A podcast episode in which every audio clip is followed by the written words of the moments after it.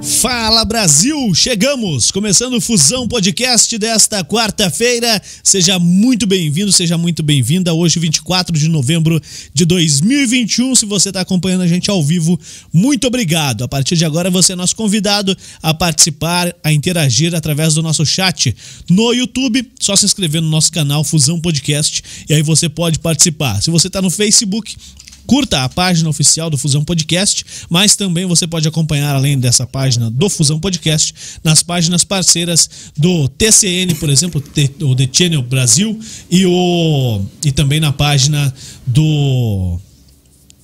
da Fusão TV. Pronto. Entrou um navio aí na minha orelha. Fusão TV, Fusão FM. Fusão TV, tá, Fusão FM. Tá meio não, complicado hoje. Um navio aqui. Eu me assustei, cara. O que é isso? Estamos em reforma. Fala aí, Léo Dal Negro. Tudo certo? Fala, meu querido. Tudo bom, cara? Tudo bem. Olha só, fiquei no cantinho agora.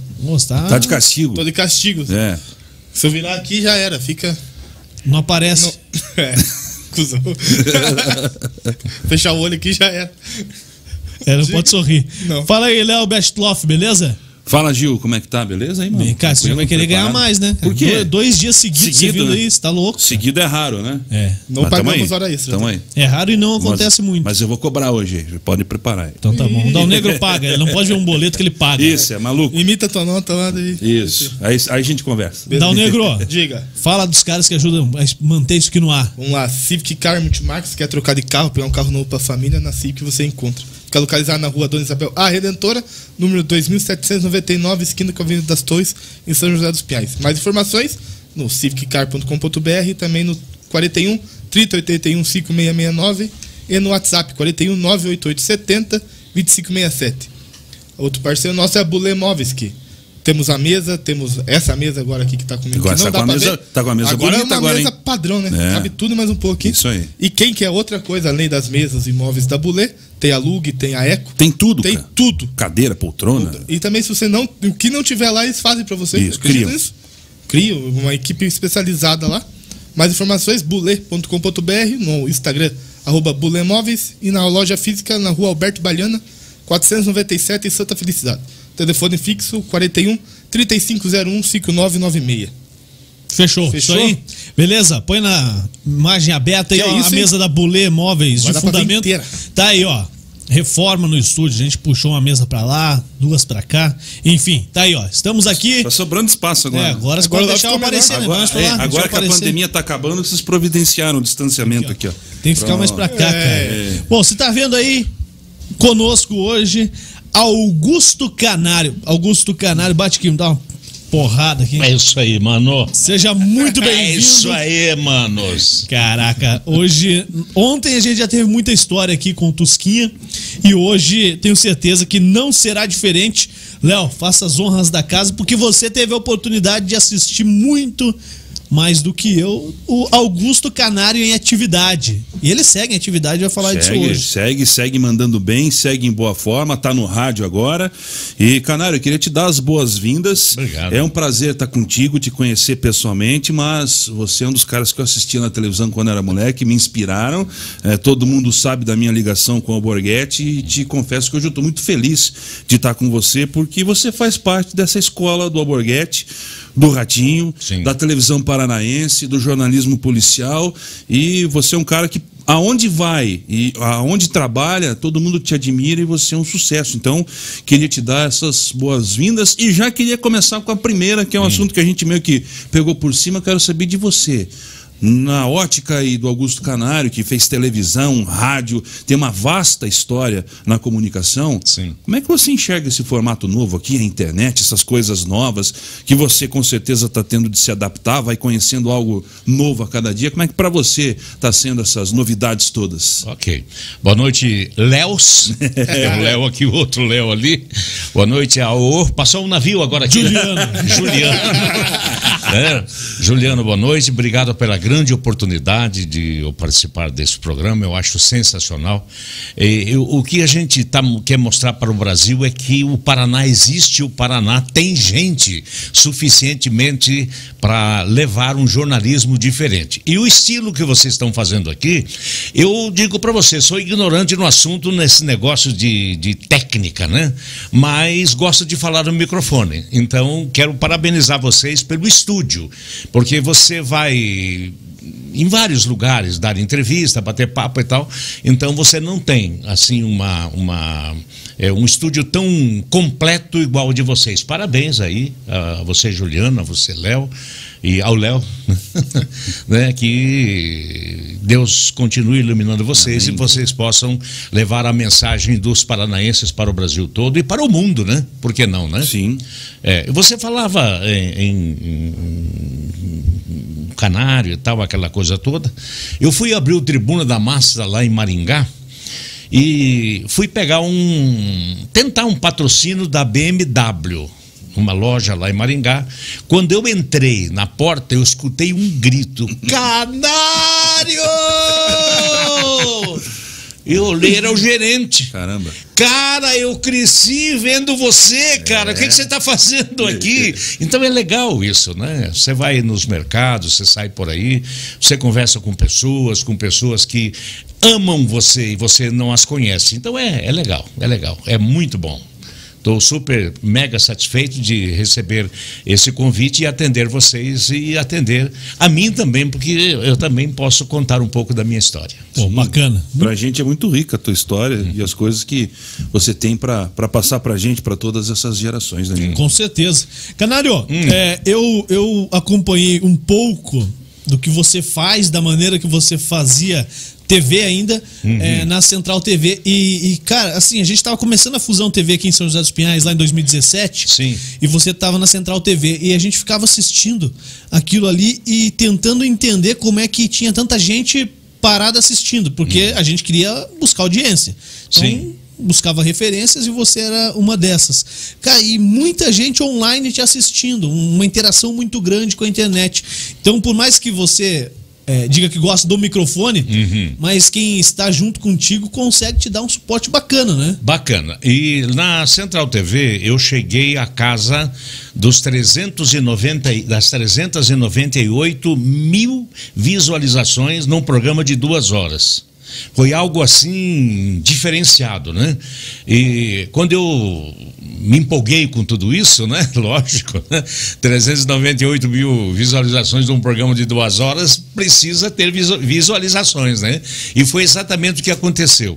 E aí eu chamei a atenção: gente, eu quero chegar a 1 milhão de visualizações. Aí o Facebook passou tesouro. Passou tesouro. Então, me estragou o meu pesqueiro. Mas a Central TV foi uma TV muito bacana, onde no meu retorno para Curitiba me acolheu e eu fiz um belo trabalho lá. Fiquei lá 2 anos e meio e de lá que eu fui já trabalhando lá, comecei a trabalhar na Cultura também. Hoje você está na Cultura que horário? Das 9 da manhã até as 11, fazendo um jornalismo dinâmico, sério, corajoso, com humor, mas dentro de um padrão assim, muito sério, muito dignificante para quem ouve, porque quando você ouve o Canário falar, pode acreditar que é verdade. Se eu não der a notícia, às vezes a pessoa fala assim: poxa, Canário, mas a tal emissora falou isso e falou aquilo e você não falou sobre isso. Eu não falei porque eu não tinha certeza. Então, às vezes, eu prefiro perder alguma coisa, mas ter certeza daquilo. Posso errar? Posso. Isso é normal, né? Você cometer uma falha e tal. Mas a gente está sempre de olho na notícia para que ela seja levada com muita seriedade. É fundamental, né? Fundamental. A base do jornalismo, né? Quanto tempo de jornalismo, Canário? Olha... E como é que você começou? Quem que te levou para... essa área? Tá. A grande verdade é que eu conheci um bigodudo, um caboclo aí... Não sou eu, tá? O bigode ainda tá pouquinho. Bigode ralo, você. Tá ralo ainda. Eu sou muito novo. Na rua Saldanha Marinho, no bar da Cristina, eu sou humorista também, sabe? Eu gosto de imitar muita gente, né? Então eu imito. Prepare alguns aí. Eu imito Golias, eu imito o Antigo Papa, eu imito os Flintstones, né? Então eu imito alguma coisa. E eu tava lá brincando, imitando Golias, né? Passa por aqui, quero me atender, eu quero um feijãozinho. Beiraldinho aí, por gentileza, né? E de repente entrou um caboclo imitando o Mazarope, andando assim, né? Que nem o Mazarope. Aí eu olhei para esse caboclo assim e falei... Concorrência. Aí outro, quem é esse cara, né? Falou assim, ó, quero te apresentar, aqui é o Canário. É, eu era representante comercial, eu vendia luvas, bola, meia, calção, entendeu? Eu era representante esportivo, né? E eu tava ali, parava ali, porque a maioria dos representantes do Brasil paravam na Saldanha Marinho, os que vinham para Curitiba, né? Que são mais humildes, ali era bem simplório e tal, mas a gente conheceu ali o tal de Carlos Ratinho Massa. Ele estava trabalhando na Secretaria de Esporte e Cultura, já na esquina da Doutor Murici com a Saldanha Marinho. Aí me apresentaram, começamos a bater um papinho e tal. No terceiro dia ele chegou para mim: Canário, vamos fazer um programa de televisão? E você ficou louco, só né? Isso. Eu falei, vamos começar com rádio, né? E aí nós tivemos a grata satisfação de ter na nossa vida o vereador Neivo Beiraldinho, que foi, acho que 6 ou 7 vezes deputado e vereador também, né? E o vereador arrumou a Rádio Nova aqui em São José dos Pinhais, né? E fomos fazer um bate-papo com o dono da emissora, e ele era um gordão assim, e lamentavelmente falecido. Eu queria que ele tivesse vivo para que ele apreciasse o que ele produziu, né? Se era de bom, era de ruim, mas ele já descansa, né? Mas agradeço muito a ele. Mas aí quando chegamos na rádio, começamos a falar como é que vai ser o programa. Não vou bater tampa de panela, lata de 20 litros, vamos dar, vamos quebrar mesa, quebrar cadeira e tal. E ele começava a rir, ele estava de óculos, aquele óculos assim de motorista e de guarda rodoviário, né? De policial rodoviário, aquele óculos Ray-Ban.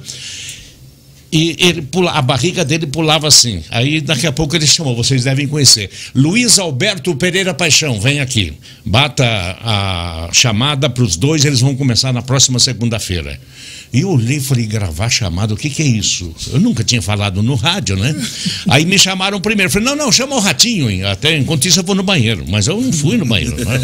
Eu esperei o Ratinho, vamos, né? Ver o que ele apronta aí. Aí o Ratinho, falei, vou perder pra esse bigode não, rapaz, eu vou fazer igual. E fiz igual. Aí o Ratinho falou, cara, você disse que nunca falou no microfone e agora você faz desse jeito, né? E aí começamos, e o trabalho foi bacana durante um bom tempo, e tudo que a gente falava, as autoridades respeitavam a gente. Que ano que era isso, cara? Foi... Rapaz, você sabe que eu não lembro agora. Faz tempo. Faz tanto tempo que nem sei. Parece aquela década música. De 80, provavelmente. E aí a gente começou a desenvolver... Aliás, só deixar bem claro que a gente não tinha carro para vir para São José dos Pinhais. Eu pegava a Brasília da minha mulher, que trabalhava na SPR New Holland, aqui na cidade industrial, e eu usava o carro dela, levava ela na empresa e depois saía trabalhar. E aí agora, como é que vamos fazer com o Ratinho, né? Aí a gente esperava ele chegar de Campo Largo, ele morava em Campo Largo num apartamento que ele entrava com a cara, com o narizão dele, né?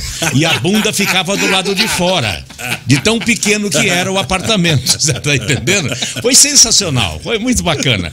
Eu esperava ele 5h30 da manhã, né? Na antiga Guadalupe, né? Sim, antiga rodoviária, né?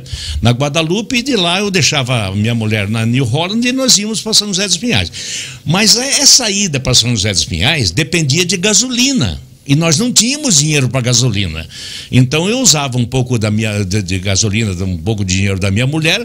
Então a gente pegava um embalo, desligava a chave, né? Para poder fazer economia. E para chegar lá aí chegava na rádio. Mas e o jornal? Tem que comprar jornal. Tem dinheiro? Não tenho. Tem dinheiro? Não tenho. Aí eu cheguei pro dono da banca, né? Falei, escuta, você não quer emprestar um jornal para nós aí? Empresta o jornal pra gente começar a fazer o programa ali e tal. A gente vai mandar um abraço para você, aquela coisa toda e tal, né? Um jabá e tal. Ah, tá legal, mas não me rasgue o jornal, hein? Caramba. Eles sabiam. que a gente fazia essas peripécias no rádio, né? E aí as autoridades, você falava do secretário de Segurança Pública, não dava um minuto depois de você ter falado alguma coisa observando o secretário, uma falha ou sei lá, qualquer coisa assim, já a secretária dele ligava. Ele queria vir no programa para dar satisfação. Olha. Mas era muito legal. Então era um respeito mútuo. Hoje já não tem mais isso, não, sabe? Hoje, força, né? Hoje você não pode entrar no Instituto Médico Legal. É. Hoje não tem uma sala de imprensa da Polícia Militar de maneira oficial, onde você entrava com o carro dentro do pátio, entendeu? Estacionava, fazia matéria. Acabou, acabou. Ficou uma coisa muito fria, sabe? Muito, muito fria. Mas nós continuamos ali. E, de repente, Rogério Santos era o dono da Rádio Globo de Curitiba, que não tinha nada a ver com a Globo Brasil, né? Mas ele usava. E a empresa deixava, porque ele era um cara bacana e tal, a Globo deixava, permitia que ele usasse a Rádio Globo. E nós fomos chamados por ele para trabalhar lá. E fomos para lá e... trabalhando assim, de uma maneira mais experiente, né? Apesar de pouco tempo, né? Quase um ano só de Rádio Nova. Aí começamos a desenvolver o trabalho, desenvolver. A audiência foi subindo e começamos a incomodar a Rádio Independência, que era o bambambam do bambambam. Sim. Era o ó do Borogodó em Curitiba, a Rádio Independência, né? E aí... eu estava sentado apresentando o programa, o Ratinho do lado, entrou um baixinho de óculos, assim, né, um óculos bem pequenininho e tal, entrou, sentou em cima de uma estante que tinha, ele pulou e sentou em cima e balançava as perninhas e fazia assim. Sabe quem era? Gilberto Fontoura. Oh, Gilberto Fontoura era o diretor da Rádio Independência e na época era o professor Samuel e o senador agora do Positivo aí, o Augusto Guimarães.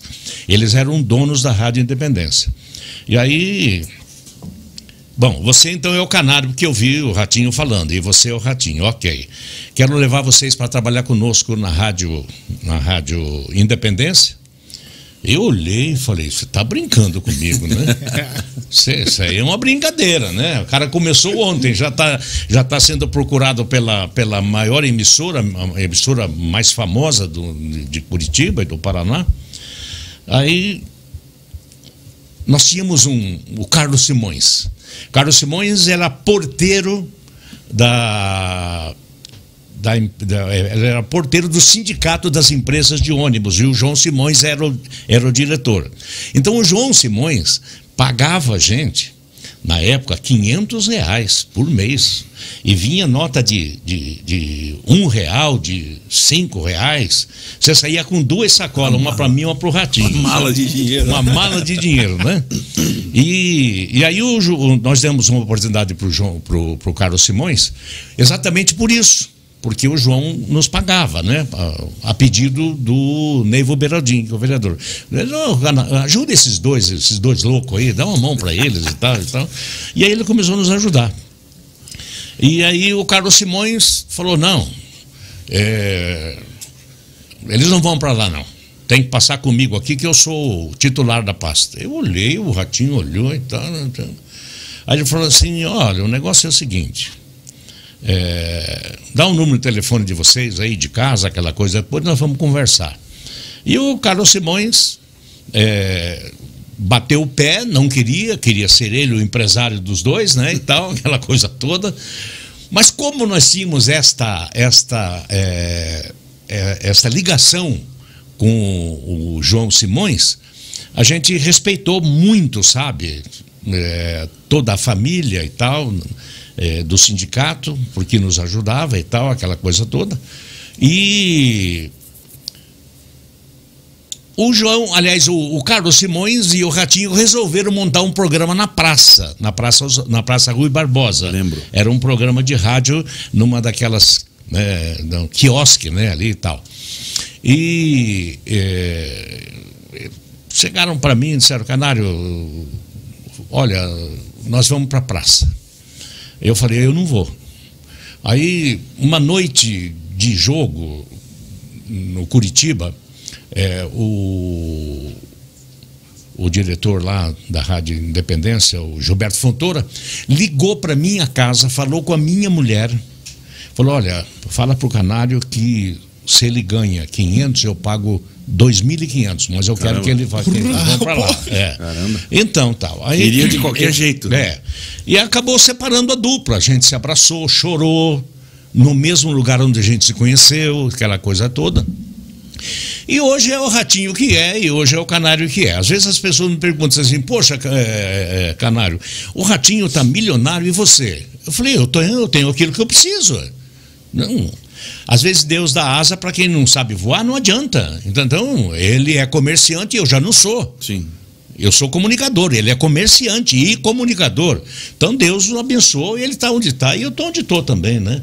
Então, aí que a gente veio a história, né, da separação, deu um pano para manga para muita gente e tal. E eu fui no primeiro ano que eu estava lá, junto com Carneiro Neto, junto com William Barbosa e uma série de outros companheiros, né? Até o presidente que foi eu sempre esqueço a função dele, o Batista, Nestor Batista.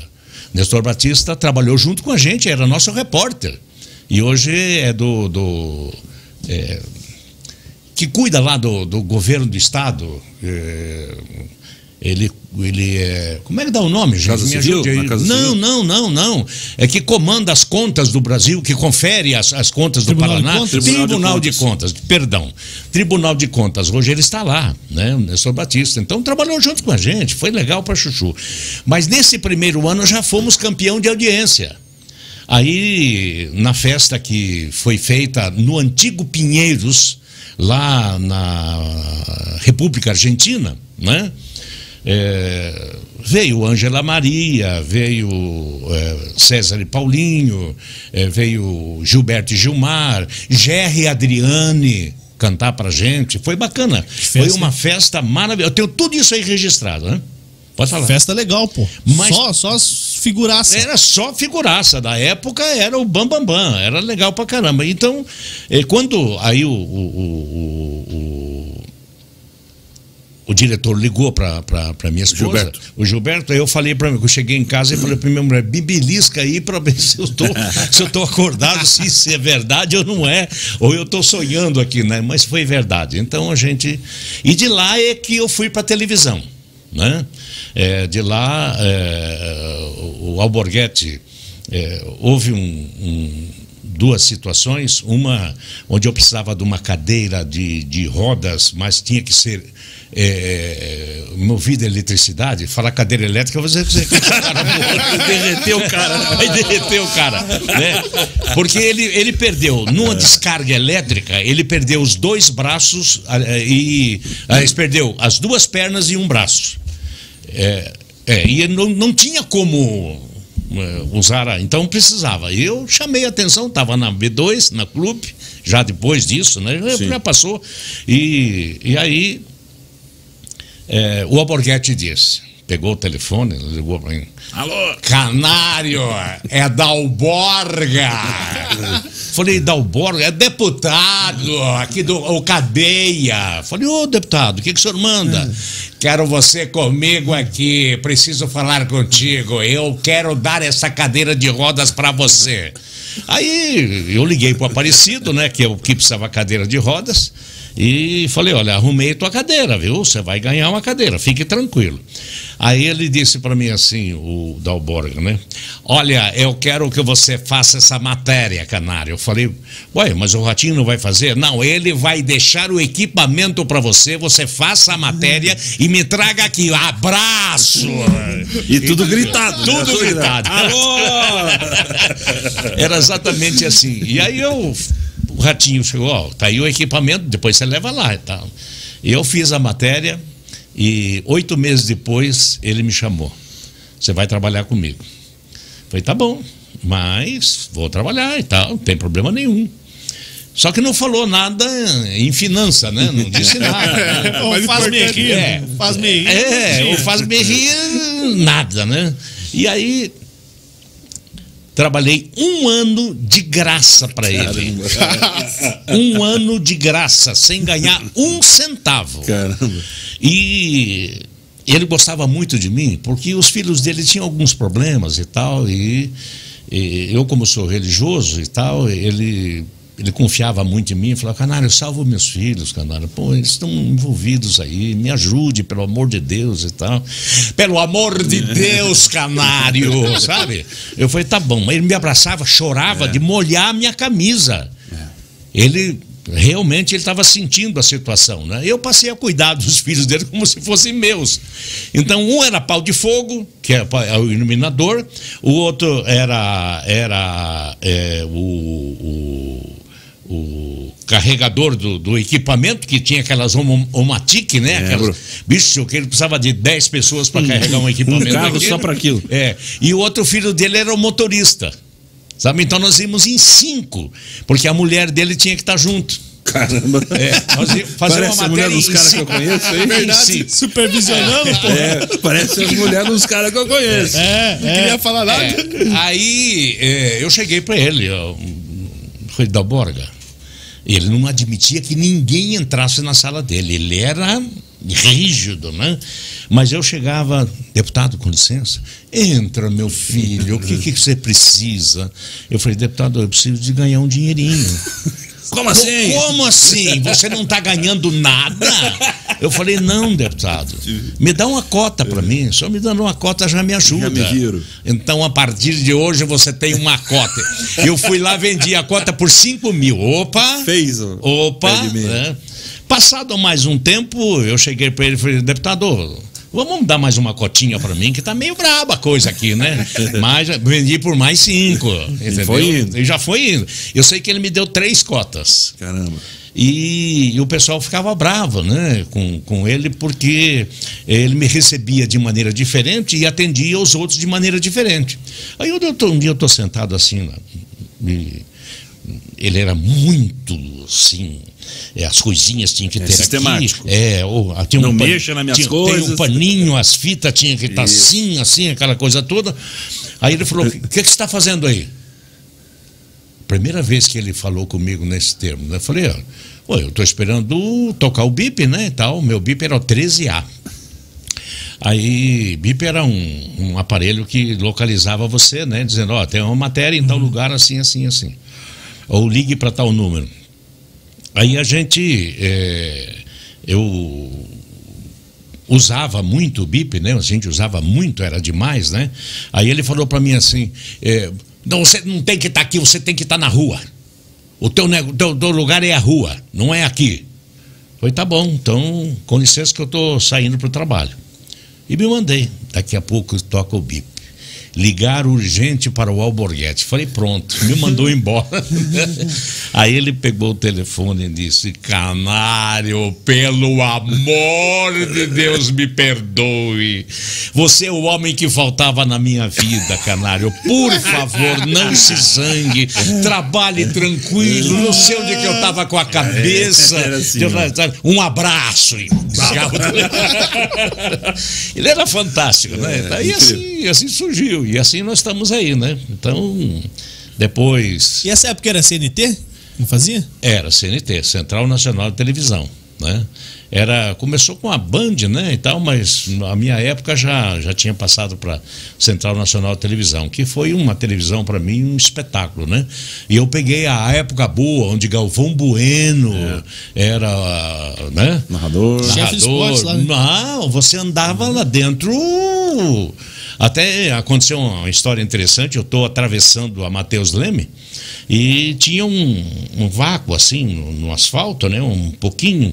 E eu estou indo e o Galvão está vindo. Aí o Galvão baixou o vidro e disse: aí, Canário, você sabe apresentar um programa, hein, bicho? Parabéns para você. Olhei que era o Galvão falando isso pra mim, falei, epa, tem alguma coisa errada aí, né? Não, e era verdade. Você andava dentro da Central Nacional de Televisão, você, na CNT, você andava e trombava com dezenas de pessoas que você nunca tinha visto, de tanta gente que tinha trabalhando. Aí depois que deu tudo errado, aquela coisa complicando toda, meu amigo, aquilo virou um deserto, você tá entendendo? Mas... aí eu comandei o programa Cadeia, aí o Ratinho fundou o 90 Gente, botou lá um patrocínio da Inatura, se não me falha a memória, lembra da Inatura, né? E era um emagrecedor, né? E vendeu barbaridade, foi que impulsionou ele para ir para São Paulo, né? E eu fiquei então com o programa Cadeia, com o programa 190. Depois aí houveram algumas trocas e tal, e eu montei o programa Augusto Canário lá. Lembro também. Tinha o passarinho. Tinha eu esqueci o nome agora. O Vassourinha. Vassourinha. Que, aliás, eu estava contando para eles aqui, quando a gente passava, eu estava no centro da cidade ali, próximo ao passeio público, então eu parei o carro do lado de um ônibus de crianças. E eu estava no auge, né? E o Vassourinha estava no auge também, né? Sim. Lógico, aquela coisa. Quando a molecada me viu, começou uma gritaria dentro do ônibus. Canário! Aí, Vassourinha, cadê? Que eu fazia uns adesivos assim e distribuía pra molecada, né? Do Vassourinha. Era muito bacana. E aí a gente ficou todo. Fiquei 17 anos, mais ou menos, na CNT. Né? Depois, aí eu tomei outro rumo também, né? Mas a vida, fui chamado, né? Aí o Ratinho me ligou, o Ratinho Júnior, né? Que hoje é governador. Ele disse, Canário, nós tivemos uma reunião familiar e queremos você para trabalhar conosco, que no legal. Nosso grupo. Que legal. Vai na holding, nossa, que é ali... na Getúlio, não é Getúlio Vargas, é no centro ali, né? Vai ali e fala com um cidadão lá e vê como é que vai ficar a situação para você vir conosco. Nós tivemos uma reunião familiar e a família quer você faz parte da família. Porque a gente começou numa situação... sempre dificuldade. Sempre. Quando eu falo isso, às vezes as pessoas querem falar, não, porque eu quero valorizar aquilo que nós fizemos. Eu quero valorizar o Carlos Ratinho Massa. E tem um grande peso, né? O pai... porque os filhos, a gente, aqui em São José dos Pinhais tinha um sobrado, eles tinham um sobrado grande aí, a gente ia brincar na piscina, era um empurrar o outro de roupa e tudo, a molecada do Ratinho Júnior, que hoje é governador, essa coisa toda, né? Então, o Ratinho me ligou, mas o Juninho, que hoje é governador, né? Nós queremos você aqui, eu fui lá e acertamos. Eu levantei meio cedo assim, a minha Pajero estava com um pneu meio baixo e eu não tenho nem ideia onde é que era o step era atrás, mas eu não tinha ideia onde tinha macaco, ferramenta para aquela coisa toda, né? Aí eu falei para minha mulher, falei, olha, eu vou dar uma saidinha aqui, eu vou até ali o borracheiro, vou calibrar o pneu. Na hora que eu saí, meu carro era todo plotado, né? Por causa do programa Augusto Canário, o programa... depois eu fiz também na Band, né? O Caminhões de Companhia. Verdade, Caminhões de Companhia. Ficou 11 anos na Band, né?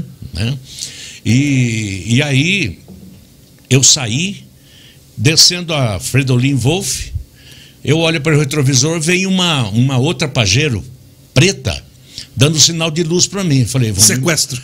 Sequestro ou vão me matar, um dos dois, né? Porque a gente apresentava o programa policial. Sim. É meio complicado, né? E aí, parei a Pajero, o cara parou, me fechou, saiu, então eu olhei para o retrovisor, outra Pajero. Eu falei, meu Deus do céu. É hoje que a onça vai beber água. Eu não passo daqui. Não é sequestro, é morte. Você sabe quem desceu da primeira Pajero? Carlos Ratinho Massa, o apresentador aí. Né? Aí disse, Canário, e daí? Vamos conversar? Falei, vamos. Depois dessa? Então, mas eu tinha orado a Deus, tinha pedido a Deus, eu ajoelhei e falei, Senhor, se for para eu ir para Maringá, ou para para esse grupo, por favor, me dê uma luz, me oriente aí, né, tal, porque eu ia me desligar de Curitiba com a família toda para sair, para ir para o interior do estado. Desafio totalmente novo. Aí quando cheguei na central, né, na Rede Massa, estava lá a mesa comprida com toda a diretoria, eu e o Ratinho entramos e choramos, o Ratinho chorou, eu chorei, do nosso passado e tal. O Canário vai... Canário, você tem que escolher entre Foz do Iguaçu, Maringá e Londrina. Falei, onde é que você quer que eu vá? Ah, eu quero que você vá para Maringá. Então, eu vou para Maringá. Ah, vai nada, Canário, para, você vai sair de Curitiba para Maringá. Vou para Maringá. E fui para Maringá. E fiquei lá e apresentei, fui um vice-líder de audiência, graças a Deus, né? Fiz um sucesso muito grande, foi muito bom, muito bom, muito. Eu já tinha uma amizade com alguns artistas, Moacir Franco era freguês de caderno da gente lá em Maringá, né, e outros também, né? Então era muito bacana, o Dalvan, Lindomar Castilho e tal. Da época que... Só fera, né? Era só fera na época. E aí a gente ficou lá um bom tempo, né? Mas... alguns entreveros aconteceram, porque tem muita gente que... O Ratinho é uma coisa, e o grupo é outra completamente diferente. Então, o Ratinho, apresentador, é uma pessoa. O grupo, às vezes você nem conhece a pessoa e o cara não gosta de você ou você não gosta do camarada e dá sempre algum entreveiro, né? E eu pedi a conta. Aí eu depois, vindo para Curitiba... Aliás, além disso, eu fiquei na geladeira. Poxa. Fiquei 2 anos e 2 meses na geladeira. Eu estava percebendo mais ou menos um salário de 32, né? 28, 32 e tal... Eu vou dizer assim, porque tem que falar, né? Não tem que esconder nada, né? De repente abaixaram para 11. Nossa. Quer dizer, um salário de 32, para você baixar para 11, é complicado. Mas 11 mil é um bom salário, é um baita de um salário. É um baita. E 30 mil é muito mais ainda, né? 3 vezes. E eu fiquei 2 anos e 2 meses assim. Aí o Ratinho me ligou e disse: Canário, vai abrir Francisco Beltrão. Vai você, vai o Chicão e vai o Beto Felipe. Beto Felipe foi diretor do Ratinho na TV. O Chicão é aquele que conta aquelas histórias da bebida lá, a cachaça faz o quê? Como é que ele fala? Não, o nome, né? Cachaça faz coisa. Uhum. Né? Então é tudo, essa produção é feita pelo Chicão. E nós fomos para lá, para Francisco Beltrão, ficamos lá. Quase um ano. A gente achava que a gente ia ficar em Beltrão, né? Um ia pegar o programa, o outro ia dirigir e tal, aquela coisa toda. Aí um cidadão ligou pra gente e disse: olha, venho pra Curitiba. E não deu certo e tal. E eu fui pedir a conta. Pedi a conta, aí a advogada do grupo, né, disse: não, você não vai sair não, você faz parte da família, deixa eu falar com o Ratinho. Mas naquela época o Ratinho também estava no auge, estava no... né? E ela não conseguia, nem ela falar com o Ratinho. Falou: Canário, faz uma semana que eu estou tentando falar com ele e ele me atende, falou: depois eu te ligo, depois eu te ligo, depois eu te ligo, e não ligava, né? Então, aí eu falei: quer saber de uma coisa? Fui embora. E hoje, Canário, como é que é a relação com ele, com o Ratinho Júnior? Não. Você conversa, vê, não vê mais? Não, converso. Inclusive, quando a gente quer bater um papinho e tal, né? Eu ligo para ele, eu tenho o número de telefone dele e ele liga para mim. E quando faleceu minha esposa, ele mesmo mandou a mensagem e tal, aquela coisa toda. Então, mantemos esta boa amizade, porque eu, Augusto Canário, não posso de maneira nenhuma botar nenhum obstáculo no Ratinho pai. No Ratinho filho não tem nada a ver, porque era companheiro também ali, né? Mas eu digo assim, como patrão. Ele foi um camarada para mim assim, sensacional. Se eu disser A ou B do Ratinho, é mentira, sabe? Então eu agradeço a ele pela oportunidade que ele me deu, né? Fiquei feliz, a experiência que eu tive no SBT foi assim incrível também. Fui chamado para ir para o SBT por um assessor do Silvio Santos, né? Orlando Macrini, que hoje é falecido, e ele me ligava, e a secretária ligava e dizia: olha, o senhor Orlando Macrini quer o senhor aqui amanhã, às 10 horas da manhã. Pode ser? Falei, pode. Então, anote aí o voo e tal, o senhor vai pegar o avião aí e tal, e vai estar uma viatura do SBT no aeroporto esperando, né? Aí foi umas 3, 4 vezes assim, né? E não sei por que não deu certo, mas a gente já tem mais ou menos uma ideia, né? Porque o homem lá em cima é que comanda toda a história. E o que era para fazer lá? Era fazer um programa das 5 às 6 da tarde, como se fosse o Aqui Agora. Lembra do Aqui Agora? Sim. Então, o João Leite apresentou. O João Leite está aqui morando em Curitiba agora também. E, então, mas não deu. Também não reclamo, também não faço, né? Pô, mas legal você ter chego quase aí mesmo, né? Mas... Pô, um reconhecimento, né, Canário? Sim. Pô, não, me sinto feliz como lá estivesse. Não, tá bom. Aí entra aquela pergunta, né? Ó, Canário, o Ratinho tá aí, ó, bilionário e tal, e você? Eu falei, eu tenho aquilo que eu preciso. Eu nunca vi um carro de funerário ser seguido por um carro de levar dinheiro, né? Um carro forte. Nunca vi. Então, do jeito que você veio, você volta. Fica tudo aí. Tá. Ah, não gosto de dinheiro? Gosto não, eu preciso do dinheiro. Mas o homem lá em cima sabe para quem vai dar o dinheiro. Então, deu pro Ratinho, eu tô satisfeito, tô bem, graças a Deus, moro bem, vivo bem, entendeu? Só, lamentavelmente, agora com a morte da minha esposa, que estragou tudo, né? Mas tá tudo bem. E como é que tá a vida, assim, agora, Canário? Sem esposa, sem companheira, de tanto tempo, né? Uma rotina, uma 47 anos. Próxima. Agora em janeiro, no dia 12, iríamos completar 48 anos de casamento. É uma vida grande. É uma vida grande. Eu digo para você que eu não tenho inimigos, mas se eu tiver, não desejo para ele, porque é uma situação inenarrável. Eu até agora ainda não caiu a minha ficha, sabe? É uma coisa assim que eu não tenho. O Aurélio, que escreveu o dicionário, não teve palavras para dizer aquilo que eu sinto, e você, como meu companheiro, não tem palavras para dizer o que você pode me falar para me deixar mais tranquilo. Mas é difícil, é muito difícil. Então, ainda bem que eu tenho uma filha maravilhosa, né, e tal, e tenho 3 netos fantásticos, entendeu? E que me deixam assim, né, melhor, né? Mas o duro é você, enquanto você está no ar, das 9 às 11 da manhã, esquece, né? Esquece tudo, você, mas quando você sai dali, que você cai na real, aí a coisa complica. É só o tempo para ir curando, né? Encontrando o caminho, para amenizar, na verdade. Ô Canário, você teve muito próximo dessas pessoas, né? O Borghetti, deputado estadual. Sim. Ratinho foi deputado, o Juninho, como vocês que são de perto chamam, governador. Enfim, com o JP chegou a trabalhar, tá hoje trabalhando junto. Sim. Todo mundo envolvido na política. E você? Olha, se envolveu em algum momento? Em 92 eu entrei como candidato a vereador, né? Por Curitiba. Eu fiz 1.177 votos, se não me falha a memória.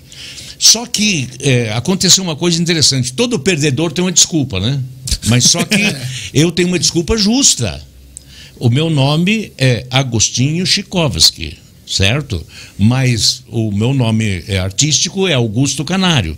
Então, o cidadão que registrou o meu nome, ele achava que eu queria a presidência da Câmara. E aí, ao invés de ele botar... Augusto Canário e tal, Augusto e tal, não, ele botou Agostinho Chikowski. Assim mesmo fiz 1.077 votos. E era cédula de papel ainda. Era na cédula. Eu cansei de encontrar na rua um monte de cédulas com o meu nome. Foi uma eleição assim atípica, sabe? Foi bem diferente. Mas quando eu cheguei, eu morava na Iguaçu, E nós fomos ali no Thalia, no centro, né? Uhum. Vamos no Thalia para a gente ver lá o placar, como está, né? Aí eu comecei a olhar ali, olhar.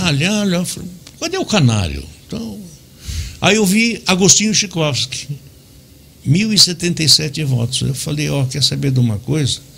Vamos embora que nós já perdemos a eleição. Quer dizer, na hora ainda não era 1077, né? Mas o meu nome não estava lá. Não era o nome artístico, o nome que artístico. O pessoal conhecia. Então eu perdi. Mas é uma desculpa justa. Sim. Não é injusta. Porque ninguém quer perder, né? Eu também não queria, só que não deu. Também deixei isso para lá e deixa assim, tá bom.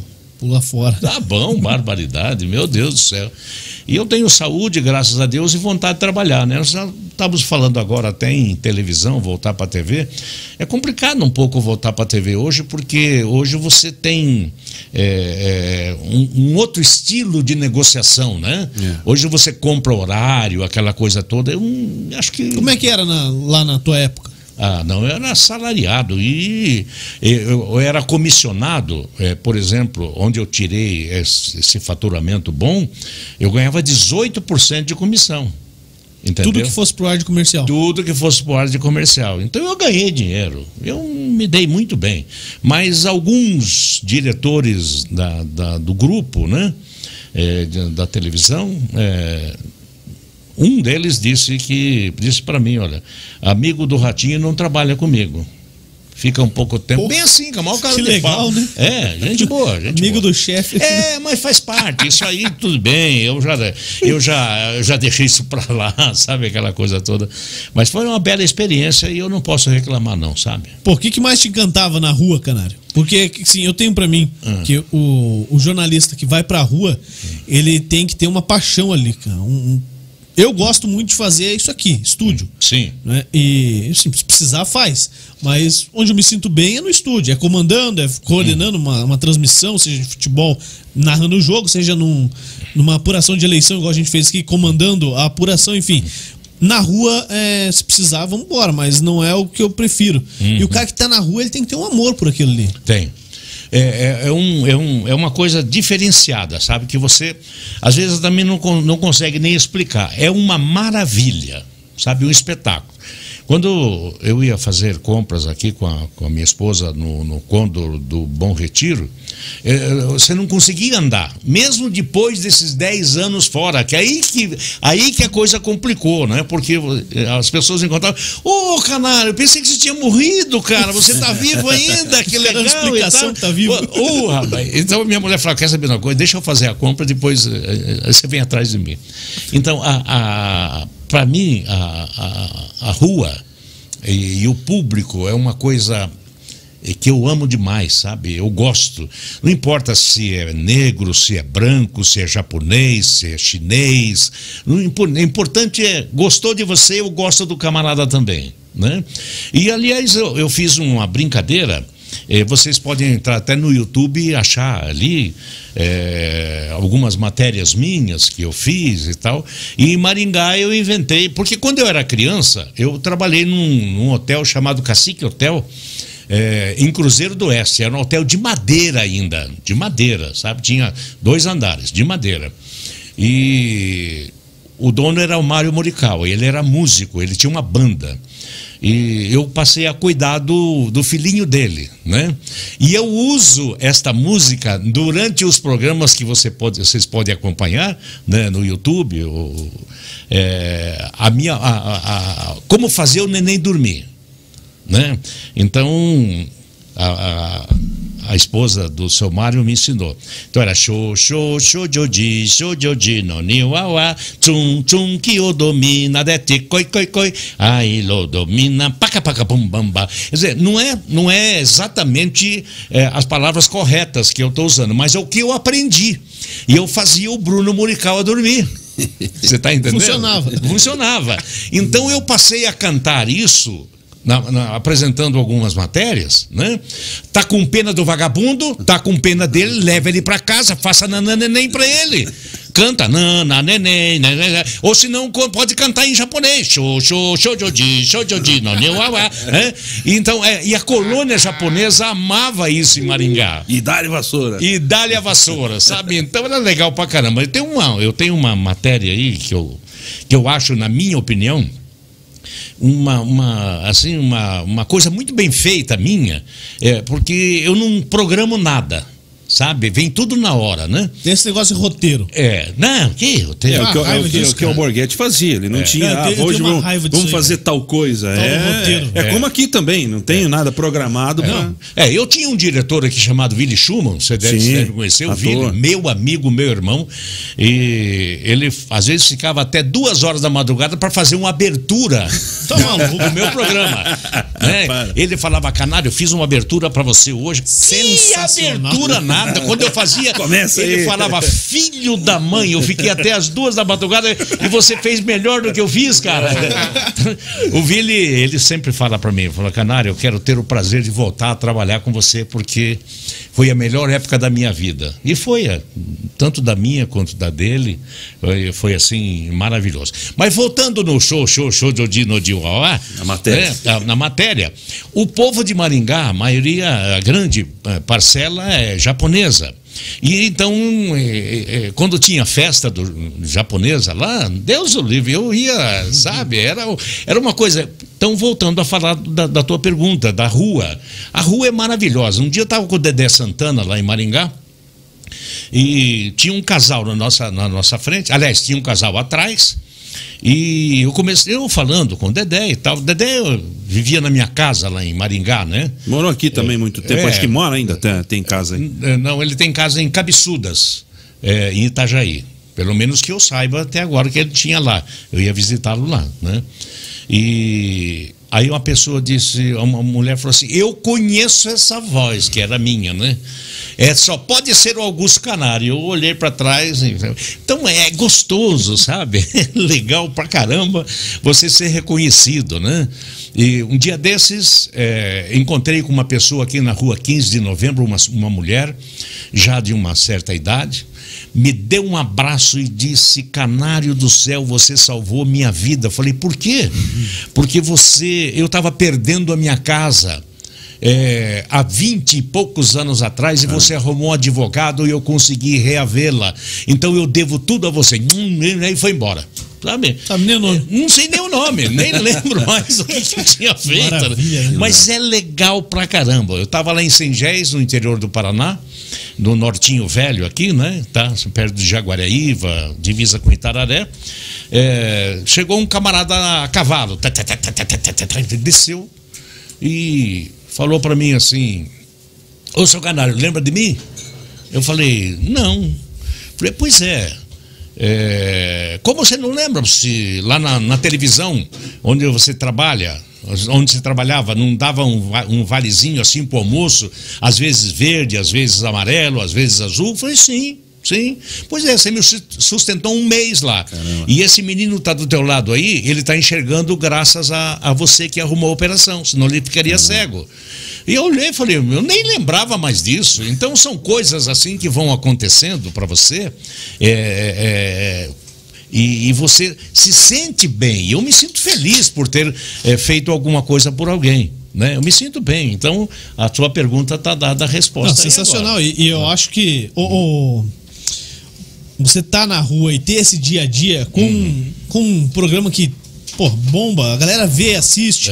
É natural, né? Esse carinho, essa reciprocidade. Sim, sem dúvida. Mas você fez os dois, né? Lá atrás mesmo com o Borghetti, você como é que funcionava? Você ia pra rua segunda, sexta e sábados era o folguista do Dalborga? Como é que era? A verdade era assim. Eu sempre trabalhei de segunda a sexta-feira. De domingo a sexta-feira, né? Porque eu sou adventista, né? E sábado eu não trabalho. Aliás, até no dia que o Ratinho me contratou, né, naquela mesa e tal, ele virou e disse, eu não quero que vocês incomodem esse vagabundo aqui que não trabalha sábado. Aí eu fiquei olhando assim e falei, pô, meu amigo, hein? Me chamou de vagabundo, mas tudo bem, a gente já sabia como que era o Ratinho, a gente até igual. Então eu não trabalho no sábado, então eu trabalhava sábado à noite, domingo o dia inteiro, entendeu? Segunda, terça, quarta, quinta, sexta também, entendeu? Então era assim. E tinha sempre 10, 12, 15, 18 matérias na mesa do Dalborga, né? Ali à disposição. Então fazia a rua, né? Era um espetáculo. É muita matéria, né? É muita matéria. Muita história. Olha, muita história. Muita história. Dias atrás agora eu parei numa lanchonete aqui como uma ex-secretária minha da chácara que eu tinha e fui socorrê-la. Aqui e vim buscar em São José dos Pinhais. Ela caiu de moto com o marido e o marido foi para o hospital de Araucária e não sei por que trouxeram ela aqui para São José, se ela mora em Campo Largo. Nossa. Mas aí eu vim buscá-la. Aí parei numa lanchonete ali em Santa Felicidade, pedimos lá um pastel, né, e tal, e de repente chegou um caboclo lá de calça arregaçada e tal, e viu um menino, uma família que estava lá, foi lá, abraçou todo mundo. Quando ele olhou para trás, disse: "Você não é o Canário?" Eu falei: "Sou." "Mas rapaz, você lembra, você não lembra de mim?" Eu falei: "Moleza." "Lembro sim. Mataram o meu cunhado aqui nessa rua aqui, e você veio fazer a matéria, você me entrevistou." Aí, eu me lembro do caso. Me lembro, foram covardes os assassinos, né? Entraram, invadiram a casa e mataram o rapaz lá de maneira que era o cunhado desse rapaz.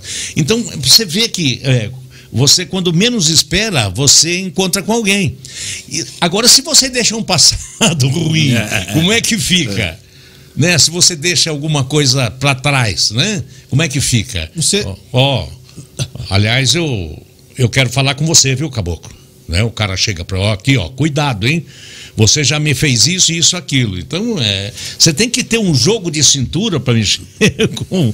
Pô, é legal, né? Duas coisas. Uma, o Léo levantou antes aqui, né, Léo? A questão de não dá mais para falar igual você fala. Faz um aí, tá com vagabundo, tá com dó do vagabundo, faz um pra gente, só matar a saudade. Vai Olha lá. Aqui, este vagabundo que entrou dentro da sua casa, estuprou a sua filha e quase matou a sua mulher, isto tem que ser penalizado. Se você tá com pena... Ali tem gente que ainda acredita que o menino, ele é recuperável. Eu também acredito, mas em 100 você encontra um. Agora, se você tiver com pena, leve ele para casa, faça nananém para ele, né? Dá uma pizzazinha para ele. Você quer tomar o quê? Que suco você quer? Você quer um suco de laranja? Você quer um refrigerante? Quer uma gengibirra?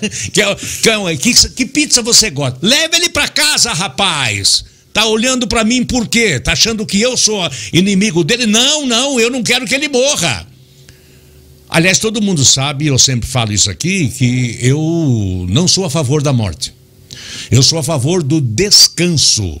Descanso depois de 105, 108, 110. Mas nem o bandido eu quero que ele morra. Ele tem que pagar pelo crime que cometeu. E também uma morte prematura não é boa para ninguém, nem para a família. Todo mundo sofre, né? Então eu costumo usar desse expediente. Então leva para casa, faça nananém, ou canta show de odi para ele poder dormir. Põe ele para almoçar com a sua família na mesa. Idolatre ele, você vai ver com quantos paus se faz uma canoa. Amanhã você vai me dizer o resultado, viu, seu xarope. Pô, e isso dá pra fazer hoje em dia?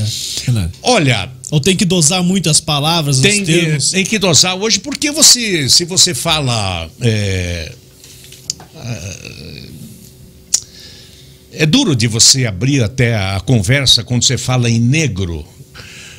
Mas os meus netos são descendentes de negros. Os meus netos têm um cabelo encaracolado que você não imagina, sabe? Então, às vezes, você fala: "O Canário é racista." Eu falei: "Não, eu não sou racista." Tanto é que os meus netos, todos os três, né, têm o cabelinho encaracolado, são descendentes, afrodescendentes e tal. Mas quando você vai falar no negro, ou às vezes escapa a palavra negro, né, você já vai arrumar para a cabeça. Você chamou ele de negro, você chamou de nego. É negro que você tem que ser chamado, sabe? Então aparecem os deuses da história querendo mudar tudo no mundo. Então, tudo que era errado antigamente, hoje é certo. E tudo que é certo hoje é errado. Então você fica numa situação que às vezes você fica devendo alguma coisa no falar para a pessoa, porque você não pode falar nisso ou falar naquilo, sabe? Então deixa a gente chateado. Na minha época não tinha esse troço não, rapaz. Que isso? Todo mundo se ofende por qualquer coisa? Não, para com essa história. A gente brincava e brigava, ia pra porrada e tal, e tudo bem, mas éramos amigos. Os meus melhores amigos em São Paulo, quando lá morei, antes de 1970, eram negros.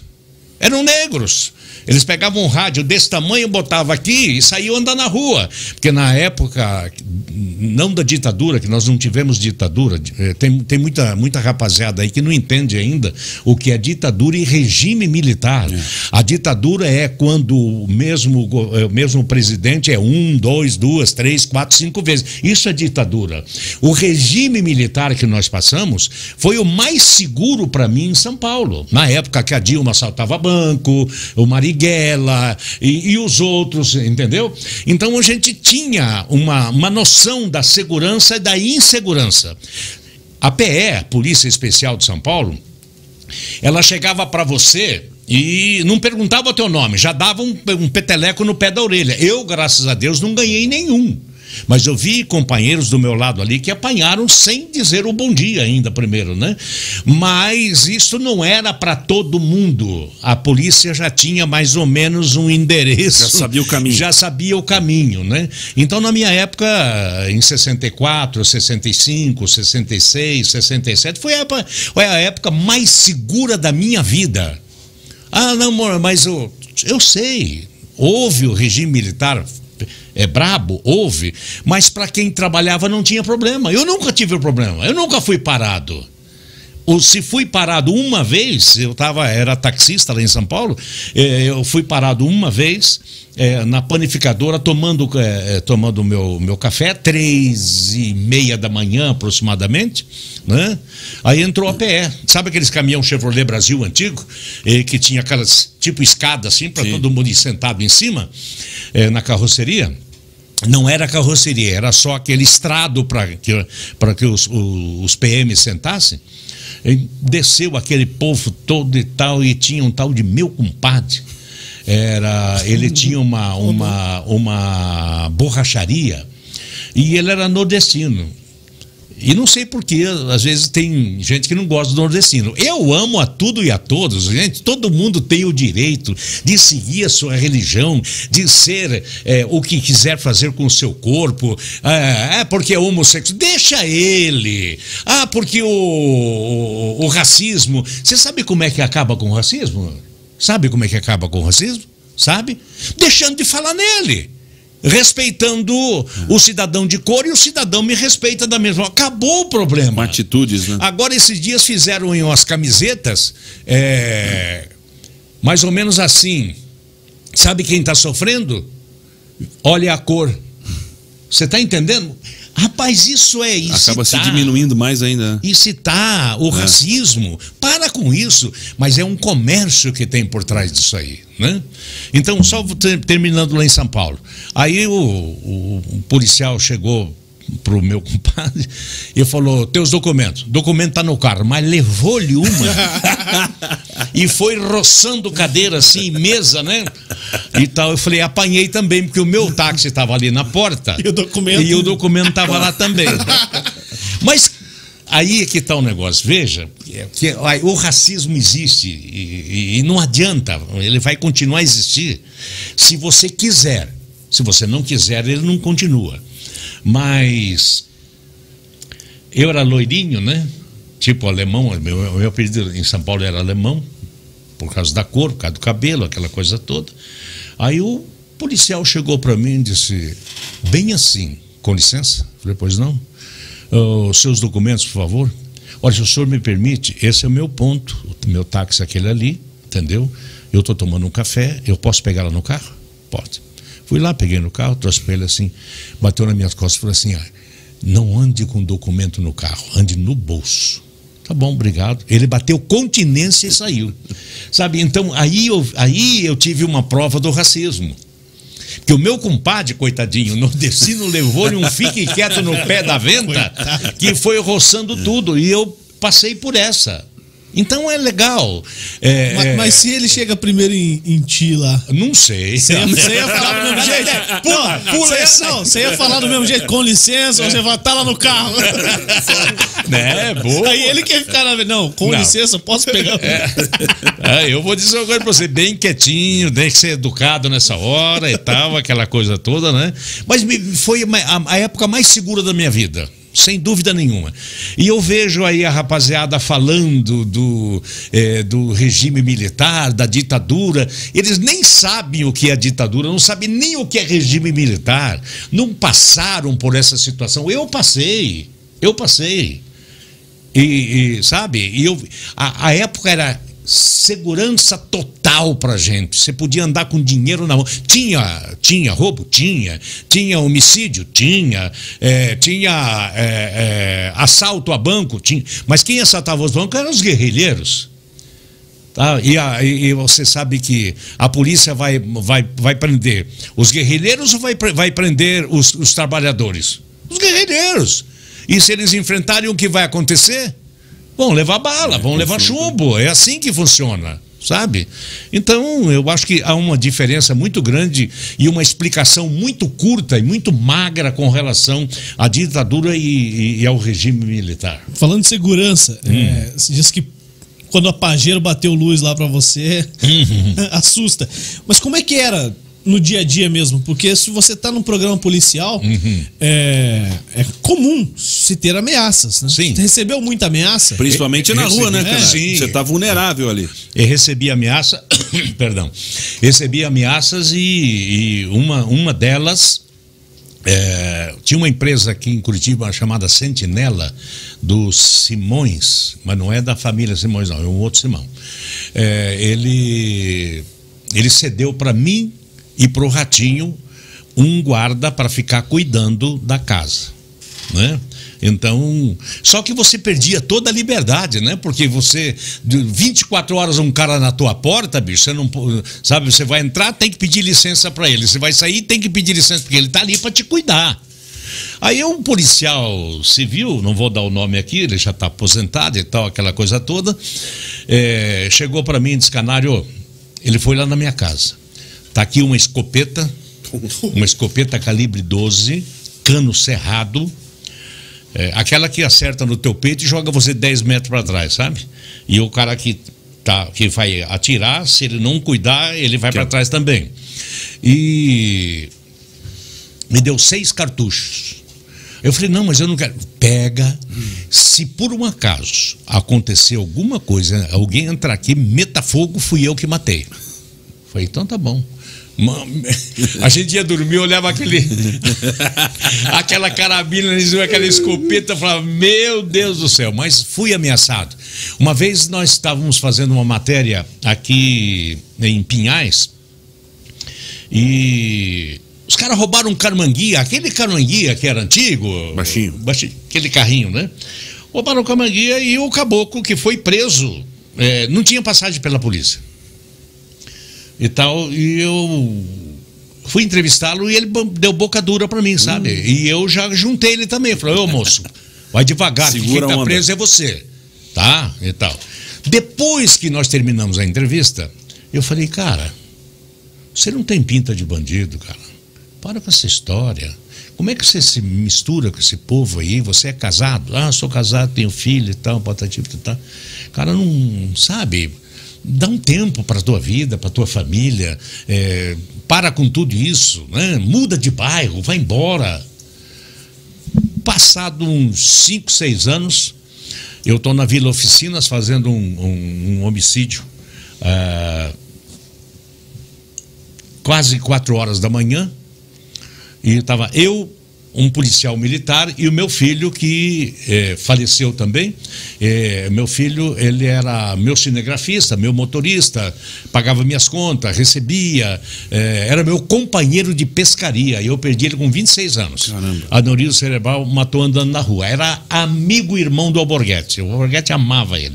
Aliás, o Borghetti amava minha família toda, até minha filha essa que me deu os 3 netos aí. Nossa, ela foi me representar quando ele faleceu. Aliás, antes de ele falecer, ele queria falar comigo. Então, ela ligou para mim em Maringá. Eu falei, olha, eu não posso, eu estou apresentando um programa que fala que você me representa. Aí ela foi lá e me representou. No outro dia, ele faleceu.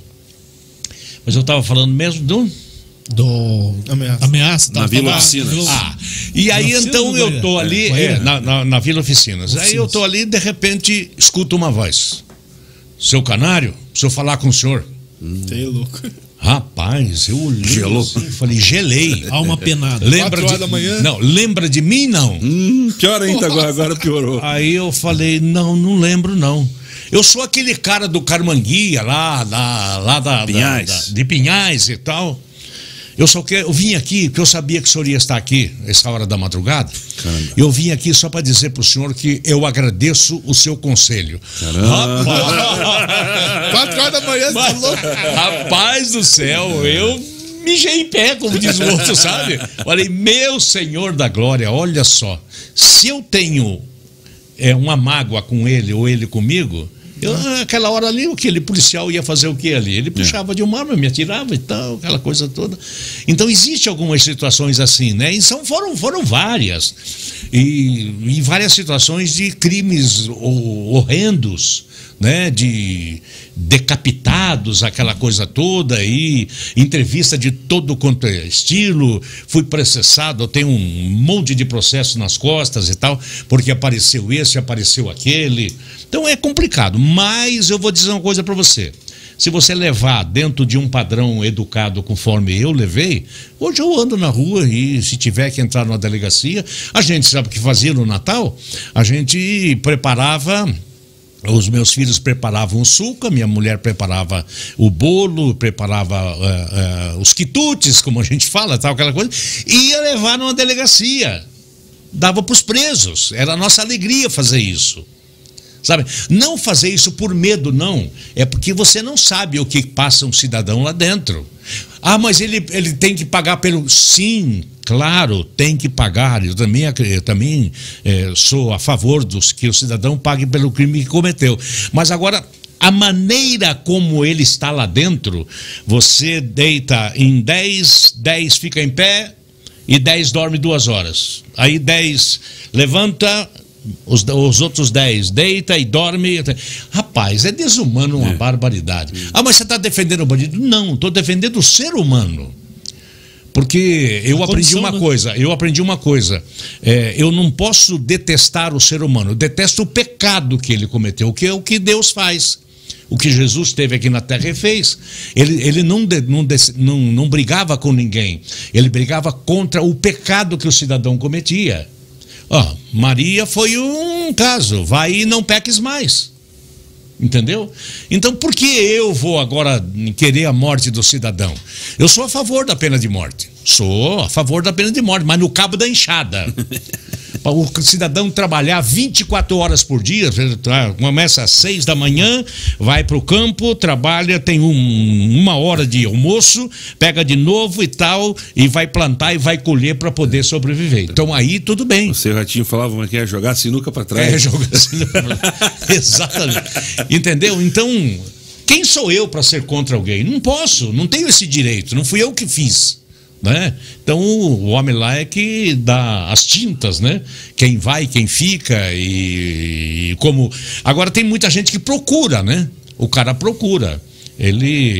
Você vê, essas meninas aí, essas duas que vieram ali de Rolândia... Envolvidas com tráfico.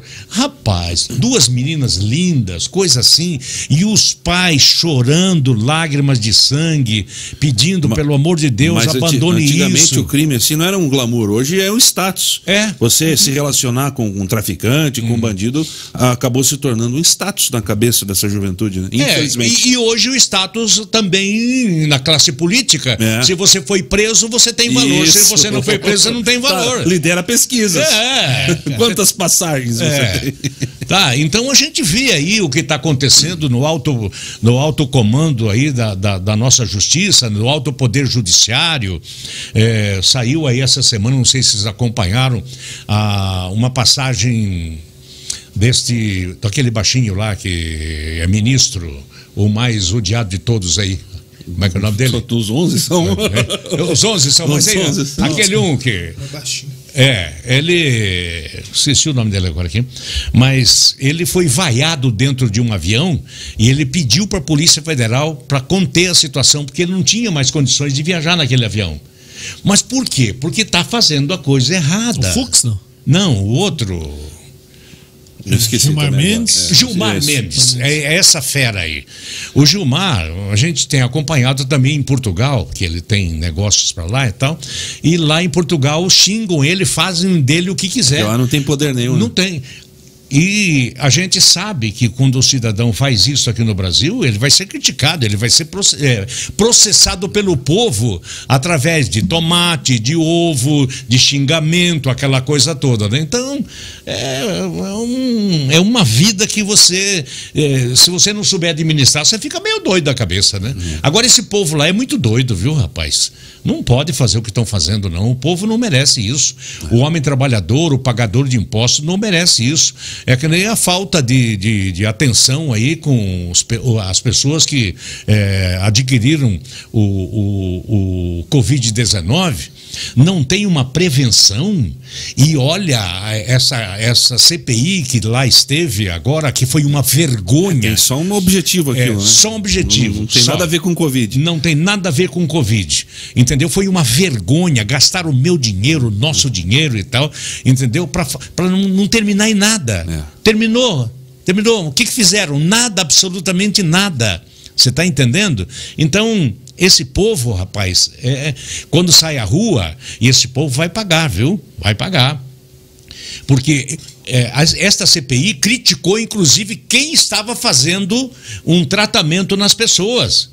Não, você tem que ser processado porque esse remédio vai dar dor de barriga, esse remédio vai dar dor de cabeça, esse vai dar uma contraindicação. Ah, meu amigo, se eu tiver ruim entre a vida e a morte e o Lula chegar para mim e diz: Canário, se você quiser salvar a sua vida, eu vou te dizer para você assim: você tome esse remédio aqui, porque esse remédio vai te salvar. Eu vou tomar o remédio que vai me salvar, meu amigo. Eu não quero saber do Lula, eu quero de partido, não quero saber, eu quero saber de salvar a minha vida. Foi exatamente o que aconteceu com a minha mulher. Quando nós fizemos uma entrevista com o secretário de saúde aqui do Paraná, no programa do JP, eu falei: secretário, pelo amor de Deus, não tem uma prevenção? Não, mas a ciência e tal, mas gente, pelo amor de Deus, tem gente morrendo aí, sabe? Não pode. A AIDS matou milhares de pessoas. Entendeu? Aí inventaram um coquetel. Salvou milhares de pessoas também. Continua salvando. Por que não fazer isso com o Covid-19? Mas a ciência e tal, aquela coisa. Eu não vou criticar o governo, o estado do Paraná, porque estão fazendo um belíssimo trabalho, tem que tirar o chapéu. O meu negócio é com o Congresso Nacional. Sabe, os nossos senadores do Brasil, os deputados deveriam ter arregaçado as mangas e fazer com que o cidadão não tinha que chegar somente no médico, dizendo assim: tô sentindo isso, então vai tomar uma dipirona e vai para casa. Não. A aspirina está resolvida. Não. Eles têm que ser bem atendidos. Você sabe quanto nós pagamos de impostos? Nós pagamos uma fortuna, é um dos países que mais paga impostos, e nós não temos direito a uma educação, não temos direito a uma saúde pública, e nem agora num momento desse, e ainda aparecem uns idiotas lá em Brasília que já tem um histórico de sujeira amplo. É o sujo falando do mal lavado, sabe? Então, mas esses vão pagar, viu? Esses aí vão pagar com certeza absoluta, porque o homem lá em cima cobra, ele cobra e sabe o momento. Então olhe bem para mim, Se você faz parte desta turma, mais cedo ou mais tarde o homem vai cobrar. E ele pode até não chegar direto a você, mas você tem família, tem amigos, aquela coisa toda, e ele sabe de que forma vai chegar até você para cobrar da burrada que você está fazendo ou da burrada que você fez. Pelo menos eu penso assim. Então eu acho que, sabe, é um direito nosso. E agora nós não podemos nem falar. Não, é proibido. É proibido. Proibido. Não sei se... Né? Acho que eu não falei nada demais aqui para proibir, né? Creio que não. Senão o Fusão aí... Até agora... Eu só vou avisar o pessoal lá de Brasília que eu não quero confusão. Eu estou no Fusão. Mas não quero confusão, né? Ô Canário. Oi. E assim, você fez por muito tempo também um programa de caminhão. Como é que foi? Como é que começou isso aí? Como é que rolou isso aí? Qual que era a tônica? O Léo chegou a acompanhar, né, Léo? Acompanhei. E veio algo diferente também. Né? Diferente. Sai da zona de conforto, né? Um dia eu estava descendo ali do lado do cemitério Santa Cândida, aqui no Santa Cândida, em Curitiba, e eu vi uma carreta subindo, depois vi mais um caminhão e tal, e eu dei um murro no volante e falei: Canário, por que você não monta um programa de venda de caminhões? Caminhão, coletadeira, trator e tal, aquela coisa toda. Foi.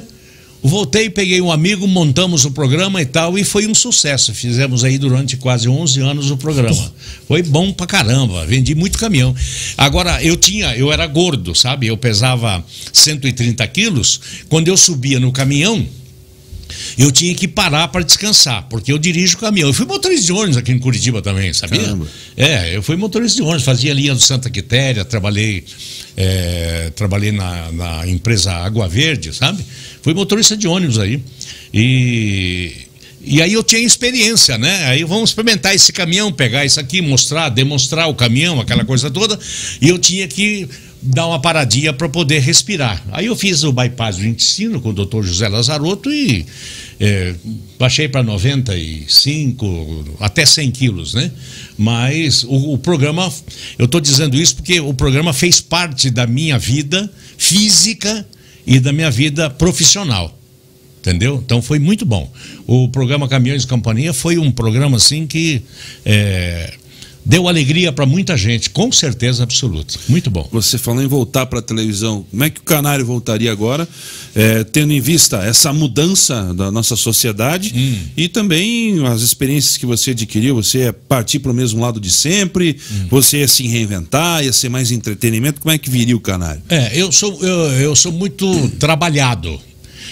Aí eu posso fazer um programa, eu faço um quadro aqui. Entendeu? Nesse faço você rir aqui, e neste aqui eu faço você chorar.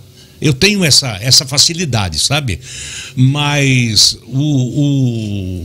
se alguém se interessar por mim, você está entendendo? Eu estou à disposição. Agora, vou fazer o que deve ser feito, o que a empresa gostaria que fizesse. O meu estilo eu posso mudar a qualquer momento, não tem problema nenhum, não. Eu quero assim, assim, assim, assado. Agora é complicado, viu? É complicado hoje. E a internet, Canário? Você acha que você encararia? Eu encaro, vou encarar também. Boa, nós temos a nossa equipe aqui, com a Mariane e a Mônia, né, minha filha. E já estamos com um canal no YouTube? Já não, ainda não. Fizemos no TikTok. TikTok? No TikTok. Mas você faz a dancinha no TikTok? Faço de tudo. É só pegar o que eu tenho. Abre um aí, deixa eu ver. Aliás, inclusive, por favor. Viu? Inclusive, eu quero dizer para vocês que eu tenho 500 fitas em casa. Olha lá. VHS, e eu preciso de alguém que me ajude a converter. A converter. Para poder pegar muitos programas. Porque na realidade, deixa eu te contar um negocinho bem interessante para você, que eles falam nos shows deles, né? Que quando eu estava com o programa Augusto Canário em rede nacional, eu fazia 6 pontos no Ibope em São Paulo. Né? E apresentava daqui. Apresentava daqui. Bastante coisa. E aí o Brasil inteiro mandava CD para eu poder ouvir. Entendeu? E avaliar. Né? E uma dupla de Goiânia mandou um CD para mim e eu gostei. Falei, pode mandar vir. E eles vieram lá. Se você vê a roupa desses camaradas, era uma camisa assim, curtinha, um tênis vagabundo, uma calça bem jaguara. Tá falando de mim? É. Tá parecido, tá parecido. Sabe quem eram os dois? Aí eu falei, apresentei os dois e tal, e falei, Faustão, ei, Faustão, leva chega aí mais perto aí. Eu quero esses dois aqui no seu programa, esses meninos vão estourar a boca do balão aí. Não deu um mês, eles estavam no Faustão. Caramba. Não foi pelo pedido do Augusto Canário, apesar de eles terem rádio escuta lá também, né? Mas não foi. Foi porque eles são bons mesmo. Bruno e Marrone. Pô. É só. Entendeu? E eu que os lancei aí em rede nacional. Vou ouvir. Ah. Como é que volta? Que volta? Ou só pausa? Muita informação pra vocês. Tá dançando com a vassoura lá. É. Mostra aqui, Gil, mais perto aqui, ó. Aí. Caraca, isso aí é das antigas, Canário. A vassourinha aí. É. Essa é minha vassoura. Essa é da balinha, velho. Essa música é o cão, velho. É. Essa é. Tem mais? Olha aí, ó. Será que eu que sou doente? Ou eu sou burro demais? Ou tem gente muito inteligente nesse país? Ou eu sou muito burro? Ou tem gente muito inteligente, meu Deus do céu? O homem leva. Será que eu sou louco? E o Chapeuzão ali, Canário. Ô, Canário, faria isso aqui hoje? Faria. O jornal O Dia, lá do Rio de Janeiro, me deu uma página. Destaque. Eu sentado com esse chapéu aí e tal, e com os pés em cima da mesa. Exatamente assim, ó. Entendeu? De chapéu e tal. E o jornal do Rio de Janeiro me deu essa página lá, sabe? O jornal... O Dia, acho que é O Dia, se não me falha a memória. Aliás, eu fui uma vez a São Paulo, ao Rio de Janeiro, e estou passeando ali em Copacabana, achei uma camisa bonita numa loja, né, e tal. Falei, olha essa camisa aqui. Quando eu entrei, o cara olhou para mim assim, escuta, você é louco? Eu li uma... O vendedor? É. Como assim? Você é doido, cara? Você tá andando sozinho aqui? Você tá sozinho? Eu falei, tô. Porra, você é doido da cabeça na televisão, rapaz. Você não vai arrumar encrenca aqui no Rio de Janeiro, não? Pelo amor de Deus, rapaz. Você tem que se cuidar.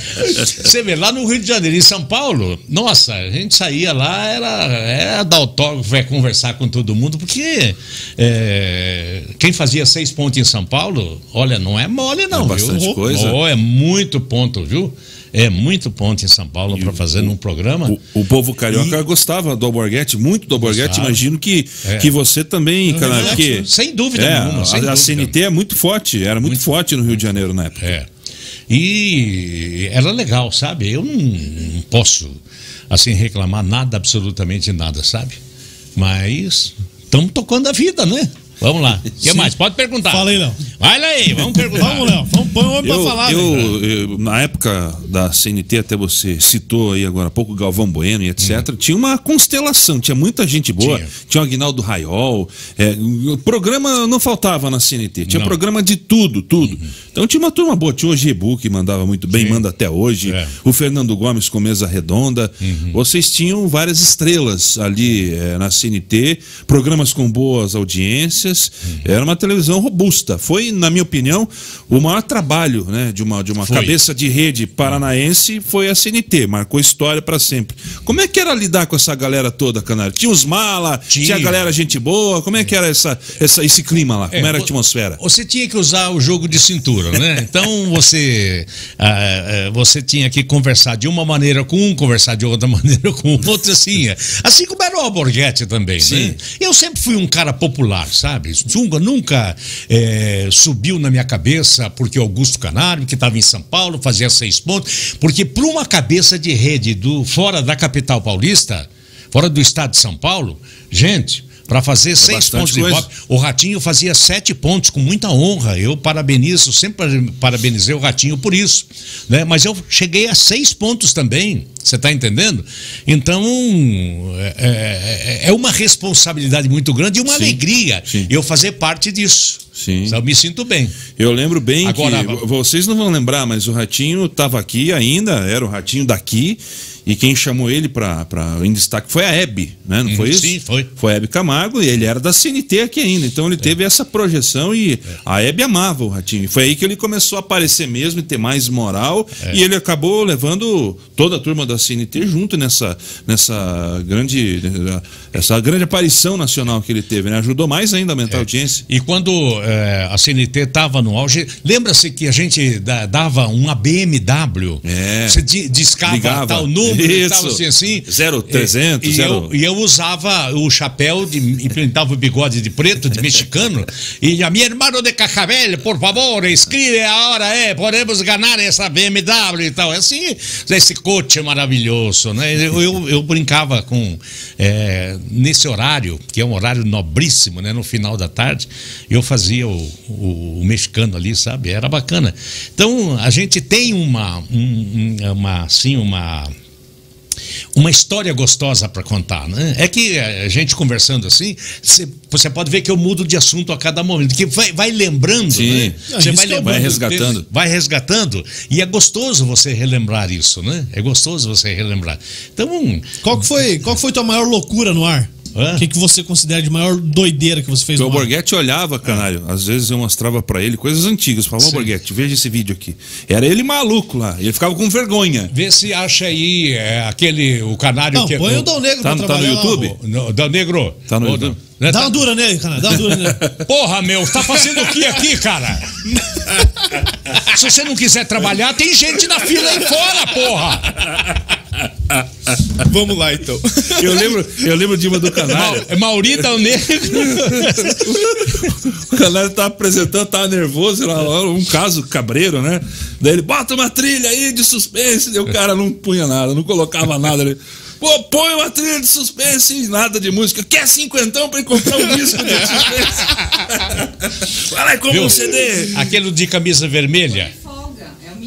Vai lá. Tá no YouTube? Tá no YouTube? Tem no YouTube. Tá, Canário nervoso com o kit de pronto-socorro. Lembra do kit pronto-socorro? Essa aí foi uma piada. Primeiros socorros. Primeiro socorro. Bicho, fiz um trabalho. Obrigaram todo mundo a comprar essa parada. No carro, no carro. Foi terrível. Era pra carregar no carro, né? E altas multas. E aí o que eu fiz? Eu peguei um kit e trouxe um papel higiênico, um rolo. Sabe aqueles rolão que as empresas têm, né? E tal? Botei aquele rolão e disse assim, esse é o rolo, o rolo Jamanta. Por quê? Para você... que não conhece o kit, se você fizer uma cagadinha, você já usa o rolo de papel higiênico, o grandão, né? Aí eu comecei a falar dos gases e não sei o quê, e tal. Falei, isso aí qualquer um sabe, qualquer brasileiro sabe. Vê se você acha, você localiza aí. Já tá passando.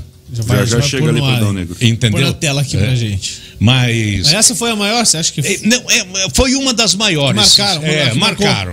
Marcou muito. Porque o cidadão que era para ser entrevistado, ele não chegou a ser entrevistado. Eu levantei, subi na mesa e joguei o meu fax, que eu tinha acabado de pagar 700, joguei no chão, aquilo foi peça que voou para tudo quanto foi lado. E o cara ficava apavorado assim do meu lado, e ele ficava apavorado. Aí eu quebrei a mesa, quebrei a que maravilha. Uma situação interessante que eu nunca esqueci. Quando eu tava nervoso, quebrei uma mesa. É aquelas mesas que feita pra quebrar. Fajuta. A CNT falava, joga fora isso. Eu falei, não, dá pra mim aqui que eu vou quebrar, né? Então, eu batia e ela era daquele madeirite? Não é madeira, um que tem dentro de um parece um ninho de formiga, assim, uma porca de fórmica, compensado. Não, se fosse fórmica era bom, não quebrava. Sei lá que é fórmica. Um compensado com porcaria dentro. Falei alguma coisa. E aí eu quebrei e na hora que eu fui botar a mão na mesa, me furou o dedo e eu fiz assim, né? Sabe, nunca mais esqueci disso, uma coisa tão simples. Mas eu falei aí sobre essa situação, sabe? Cadê, Dal Negro? Chegou? Tá baixando. Tá baixando? O WhatsApp já vai lá. Sabe? Então tem coisas maravilhosas. Fiz uma também, uma matéria que eu achei, minha opinião, achei assim, uma obra de arte minha. Um menor de idade e um maior foram presos em Maringá. E o menor começou a chorar e o maior também começou a chorar porque o medo de apanhar da mãe. Que legal. Que a mãe... Ah, rapaz... Você viu isso que eu fiz ali? É brincadeira, viu, rapaz? Eu peguei uma garrafa dessa e fazia assim... Molhava os olhos e chorava, né? Ah, me molhei todo aqui e tal. Mas eu fiz um papel... Foi fantástico, sabe? Vê se você acha aí... E dessa coisa, igual o Léo falou do Borghetti, que ele olhava aquilo e falava... Cara, é um maluco, é um doido. Eu costumo fazer isso quando eu tô bêbado. Minha mulher me mostra, assim, não sou eu não, isso aí é outra pessoa. Mas você também olhava e falava, não, foi do cacete, foi legal pra cacete. Não, eu sou crítico. Eu me aplaudo e eu me critico. Não, mas o bom é que você aplaude, né? É. Olha lá. Tá. Olá, chegou. Pra nós aqui. Tá aparecendo o Eric Jacan. É, eu ia falar isso, não é o Jacan. Não é o Jacan. Tom Perro. Canário, vai. Tem áudio isso aí, Léo? Cadê? Então vai, meu filho. Sois ou não. Não veio? De atender. Ativa o som, meu filho. O tal do kit. Pra que cesse o kit para esses motoristas. Eita. Entendeu? Você ativou o som? Disse que o Brasil não é um país modulando? Sério, não tá podia esperar que ninguém lançar um kit. Vai lá. Vai lá que a gente enrola por aqui, ó. Vai por aqui, ó. Passa por aqui, cara. Que melhor. Aí, não pode ficar muito tempo. Não, vai lá, pô. Vai mijar lá, pô. Daqui a pouco eu também vou tomar uma cerveja. No ar tá saindo. Então tá bom. Quem tá ganhando é a fábrica. Daqui a pouco eu vou abrir o kit. Isso é uma coisa para o kit, um rolo. Abre o canal B dele que eu ouço também daí no chamanta, tipo grandão. Um rolinho de papel higiênico aqui também, né? Então nós vamos contar sobre já. Compressas de gás hidrófila, que todo brasileiro sabe o que é isso. Bom, o Brasil inteiro sabe. Então, duas compressas de gás hidrófila. A gás. Mods? Não é mods. É, ele montou um kit sensacional, né? Isso aí qualquer mas tá no ar, brasileiro sabe o que é bandagem triangular. Qualquer um sabe. Belém sabe o que é bandagem triangular? Você não sabe porque você é burro. Você sabe, Bocão? E a roupa chamativa. Já manda. Pergunta se eu sei. Não. Agora que ele não recebeu informações. O cara do cara, velho. Ele não é médico. Assustado, o que eu tô fazendo aqui? Ele não tem noções absolutamente disso aqui. Ele já leva um rolo de papel higiênico. Nós vamos levar o rolo de papel higiênico para colocar junto com o kit. Ele é meio grande, porque se eu, nesse momento que eu estou parado atendendo uma pessoa que está machucada, eu posso cometer, me perdoe a falha da minha palavra, mas não tem outra mais simples para usar. Eu posso cometer uma cagadinha, então com papel higiênico eu vou limpar a cagadinha que eu cometi. Aqui o rolo tem que estar junto. E usando o kit, eu vou cometer uma cagadinha. Então eu vou usar o papel. Não tem mais como fazer hoje, né, cara? Aí eu uso quanto eu quiser do rolo pra limpar a cagada. Resgatando, né? Tem que ser no web, né? O juiz. É, legal. Olha lá, subiu. Subiu. O câmera fica louco, mano. Em cima da mesa. O croma vazou. Vazou o croma. E quer desmoralizar esse país... E o entrevistado lá. Vai do lado. O cara tá pequenininho. Mortal, velho. Isso é um assalto à população. Ainda cobrar 115 pau de multas e 5 pontos na carteira. Vocês não têm respeito pelo brasileiro. Meu Deus. Você imagina se quebra a mesa ali. Porra, velho. Ô, manda isso pro Léo Carioca lá que ele faz isso viralizar, cara. Cara, incrível, velho. Não dá o som aqui, né? Tá só pra galera no ar. Dá mais uma dura no Dal Negro lá. Pô, não estamos com retorno. Vai, dá no meio dele. Mas o pessoal tá ouvindo em casa. E suspendesse o kit até o momento em que o... Ah, e o croma não existe mais, né? Ô, cara, você não vai botar som nesse troço aí, não, é? Pô, eu fico feito tonto aqui. Olha o cara aqui, ó. O cara aqui. O cara ficou com medo de apanhar, porra. Mas era um especialista, mesmo, cara. O cara não era contratado. Não. Ele era pra falar mesmo, era pra falar. Mas, pô, eu paguei 700 conto na época por aquele maldito aquele fax e moído. E não era migué, era não, pra valer. Verdade, é pra valer. Não foi combinado com o cara, nada. Não, nada. O cara se lascou, né, velho? Vê se acha aí, eu de terno e gravata, aí com a dupla de Chorão. Também é muito boa. Mas essa aí eu achei interessante, porque o cara foi convidado. Deu pra ver a cara dele. Um belo convite. É. Você tá convidado a se lascar ao vivo. Não, levar uma faxada na cabeça. Rapaz, um pedaço de vassoura, velho. Eu vou te dizer uma coisa, mas é legal, viu, cara? Eu imagino. É. Se eu fizer isso aí hoje, eu sou preso. Vai pro hospício. Vai pro hospício. O cara falou, você não vai nem pra cadeia, você vai direto pra... manicômio. É manicômio. Caraca, mas e dá saudade? Dá. Eu tenho muita saudade dos bons tempos, que eu era feliz e sabia. Então essa história de eu era feliz e não sabia é uma migué, né? É uma migué. Eu acho isso aí uma desculpa de quem não gostou do seu passado. Eu gostei do meu passado, eu amei. Eu amo o meu passado, sabe? Então tudo de bom que eu aprendi, porque eu sou da seguinte opinião. O ladrão leva tudo que você tem, mas o teu conhecimento ele não leva, né? Então tudo aquilo que eu fiz, tudo aquilo que eu conheci, tudo aquilo que eu trabalhei, tudo aquilo que eu lutei, que eu chorei, que eu levantava de madrugada, às vezes, né, num dia do aniversário do meu filho, Marlon Augusto, esse que era meu cinegrafista, nós estávamos fizemos um churrasco para ele, era 11h30 da manhã, tocou o celular, tocou o bip, nós ligamos para o bip e havia um duplo homicídio na represa do Passaúna. Nós fomos para lá, 11h30 da manhã, quando foi 10 horas ou 11 horas da noite, nós retornamos, deu 3 duplo homicídio. Caramba. Entendeu? E mais não sei o quê. E nós não almoçamos, não jantamos e não viemos a festa do meu filho. Caramba. E pensa que meu filho ficou brabo? Que nada, meu filho queria mais é trabalhar. Você é doido que nem eu para trabalhar. Quer dizer, eu gosto muito de trabalhar, mas não no cabo da enxada.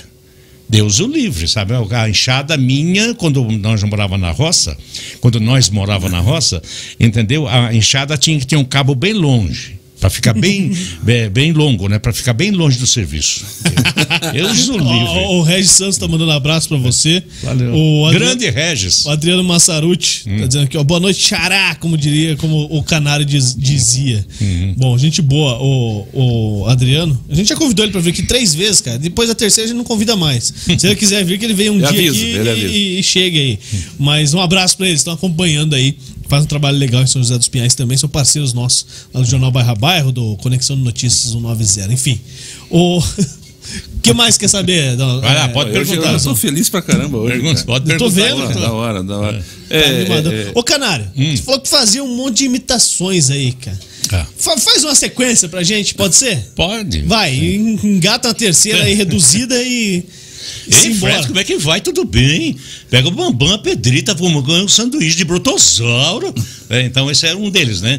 Eu gostava do Papa. O Papa, ele chegava, aquele Papa Paulo. Povo do Brasil. E a prestação. Convido-vos a rezar aqui comigo. Pai nosso que estás no céu, santificado seja o seu nome. Venha a nós o seu reino, assim ele ia, sabe? Eu fui um fã dele, assim, fantástico. Ele era muito bacana, né? E o Golias, né, que a gente sempre imitou, né? Aliás, quando eu morava em São Paulo, em 64, 65, 66, eu deixava de trabalhar para assistir A Praça é Nossa, que era do pai do Manuel, né? Então, eu gravava, assim, tinha uns gravadorzinhos desse tamanho, assim. Os mini. Pesava 30 quilos. Ixi, nossa senhora. O duro é você fazer reportagem com aqueles nacional grandão. Achou lá, não? Não. Que barbaridade. Vê se você consegue. Ô, burro! Augusto Canário que irritado. Mas eu vou dizer uma coisa pra você. Você é bem fraquinho também, hein, meu? Eu não quero dizer outra coisa pra não magoá-lo profundamente, viu? Mas tá demorado aí, hein? É legal que coloca aqui, Augusto Canário. Discute programa, se irrita ao vivo. Só tá isso, já estamos vendo ao vivo já, pô. Mas esse do choro eu já procurei no YouTube. Não tem? Tem sim, muito obrigado. Tem sim, senhora. Se a senhora é surda, cega, não tem o culo. É muito parecido. Alan Bediol, um abraço para você, meu filho. Aliás, o filhinho que nasceu aí será o próximo presidente da República. Muito bom. O Regis Martins, que acompanhou o trabalho do Canário lá em... Na TV Tibagi, lá em Apucarana. Sim, não, Apucarana. Na verdade é Maringá. Maringá, né? Mas ela é de Apucarana, né? Uhum. Tá acompanhando a gente. É, lá. Mas a TV é de Maringá, né? Uhum. É, mas a TV mesmo é de Apucarana. Mas como Apucarana não tem um comércio assim, não é uma cidade, né, tal, de um comércio avantajado como Maringá, então ficou como Maringá, mas tem que ter um programa sempre do local onde ela é nascida, né? Por exemplo, que nem quando eu abri o Tribuna da Massa em Francisco Beltrão, tem que ter um programa de meia hora ou uma hora, pelo menos um programa por dia, né? Aí você pode... local. É local, é legal. Não, mas foi bom. Você falou antes, quando a gente estava em off ainda, que você gosta de cozinhar, fazer o almoço. Ah, não, eu faço. Como é que é o Canário na cozinha? O que você curte cozinhar, Canário? Ó, comida simples. Que... Olha. Se você não acreditar, eu como pé de galinha.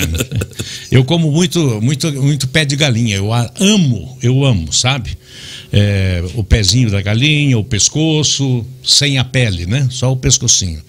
Mas gosto de fazer, faço uma boa macarronada, um carreteiro, em casa, assim, todo dia. Eu faço uma carne moída com batatinha para as crianças e tal, e eles gostam muito de macarrão.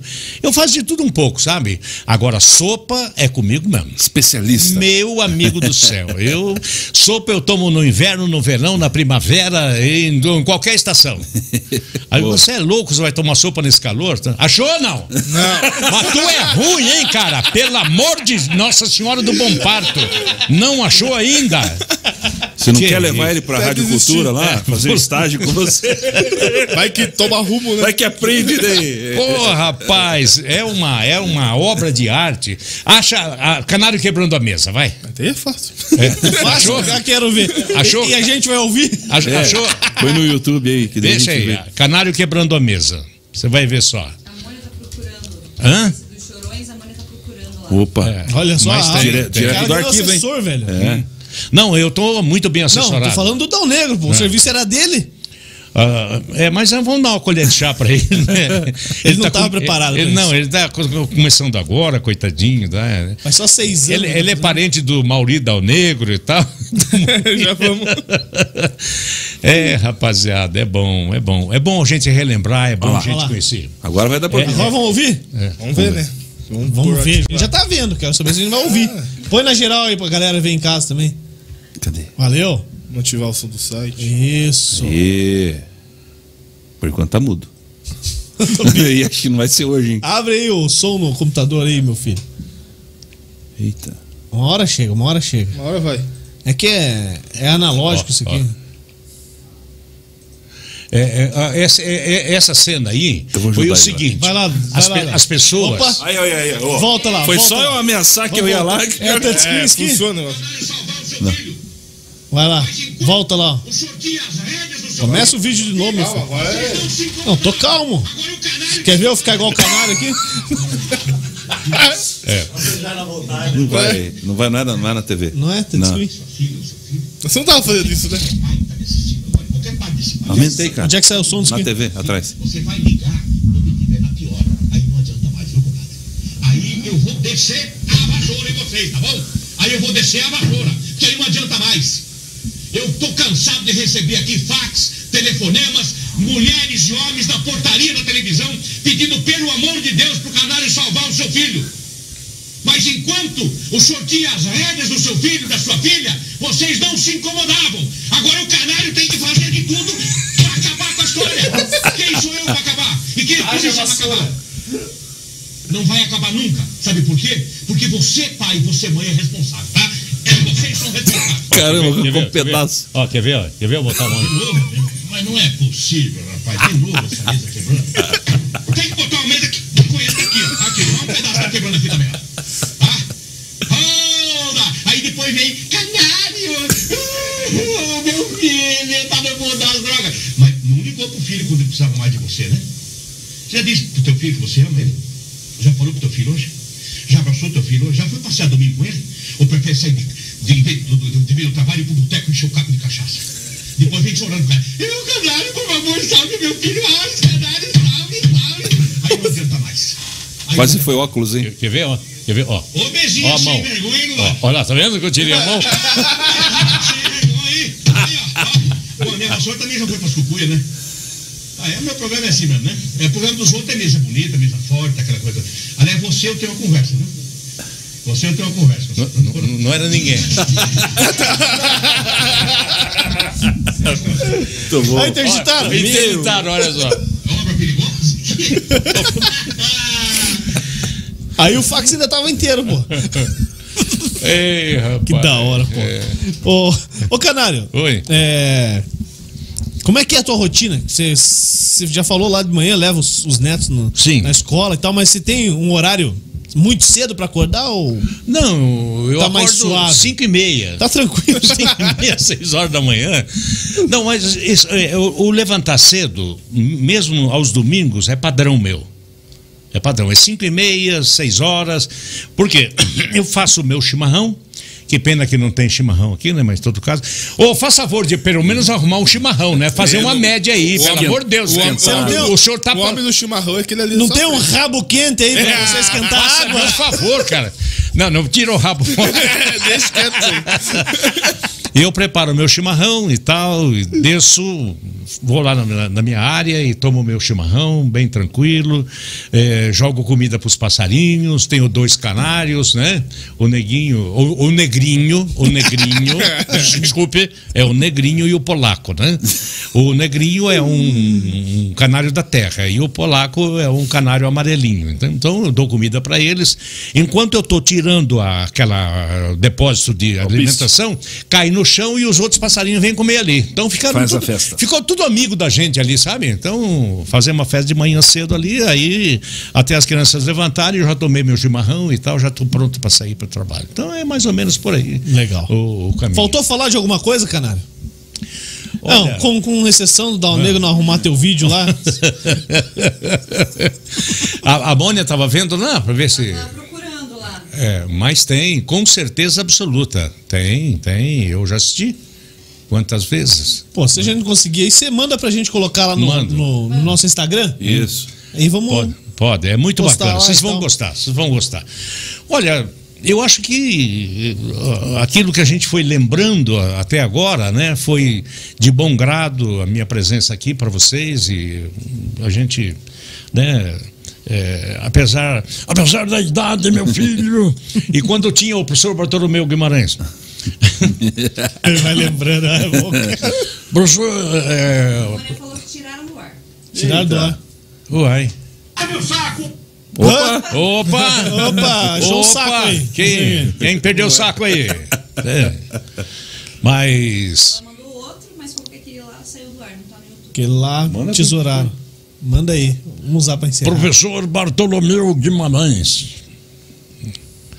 Esse menino aqui, como é que é o seu nome mesmo? Juliano. Qual é o motivo da sua visita aqui, cavalheiro? Apresentar o programa. Mas o seu nome mesmo, o senhor é surdo, o Juliano, é isso? Isso. Esse menino aqui, ele foi coroinha. Foi. Na primeira missa realizada no Brasil por Frei Henrique Soares de Coimbra. Tá cansado. Esse menino. É uma barbaridade. Chegou aí, o último aí. Chegou? Chegou no Whats da Fusão? Mas vamos dar uma enroladinha então pra gente ver esse último aí, daí a gente encerra. Antes, deixa eu falar do Guilherme Grossi, que é nosso parceiro e trabalha com a MetLife. A MetLife é uma das maiores empresas de seguro do mundo e ela está presente em Curitiba e o Guilherme Grossi atende você aqui em Curitiba também, na região metropolitana. Se você ainda não conhece a MetLife, ache o Guilherme Grossi no Instagram, @GuilhermeGrossi__. É bem fácil, você fala com ele, bate um papo com ele lá no Instagram, ou então no WhatsApp, no 419-9278-1051, 419-9278-1051. Ele te apresenta o que é a ferramenta, o que a MetLife pode fazer por você, e aí você decide se você quer ficar assegurado, quer ficar planejado, ou se você... não quer. Aí se você não quiser, porque você é muito burro. Mas tá bom, tá? Então vai lá e use e abuse do Guilherme Gross. Ele vai te ajudar bastante. É isso aí? Ó, eu quero eu quero mostrar esse rapaz aqui, o Matheus. Chega aí, Matheus. O Matheus é esposo daquela menina ali, sabe? Daquela menina, né? A minha produtora aí. Matheus. Chega aí. Chega aí junto. Chega Mateus mais aqui, é parceirão. Mostra o Matheus aí pra nós. Põe aí, no geral, tá aí, ó. Dá um oi aqui, Matheus. Fala aí, Matheus, beleza? Pessoal, tudo bem? Tudo certo. Grande Matheus acompanhando aqui o Augusto Canário. Matheus, Marcos, Lucas e João. Isso. Matheus, Marcos, Lucas e João. Eu sou mais amado, então, hein? Esse aí é o que é? Mandaram que duas mulheres discutem no programa. Ah, vamos ver. Vai, põe lá, Dal Negro. Precisa microfonar aqui? Vai.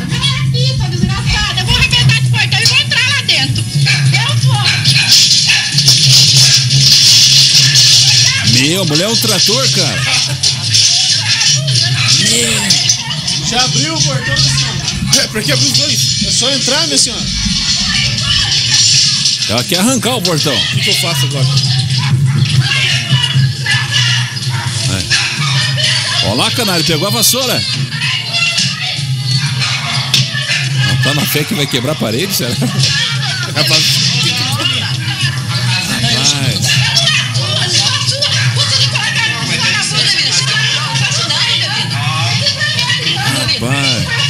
A paciência acabou? Esse cachorro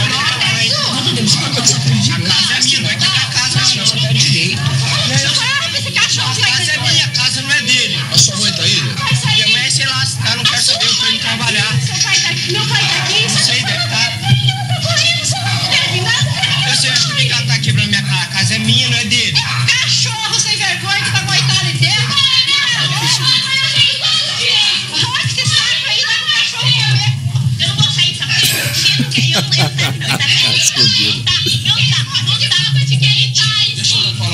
Hoje, se você fizer isso aí, dá problema. Já era, né? Processo, exposição, danos morais.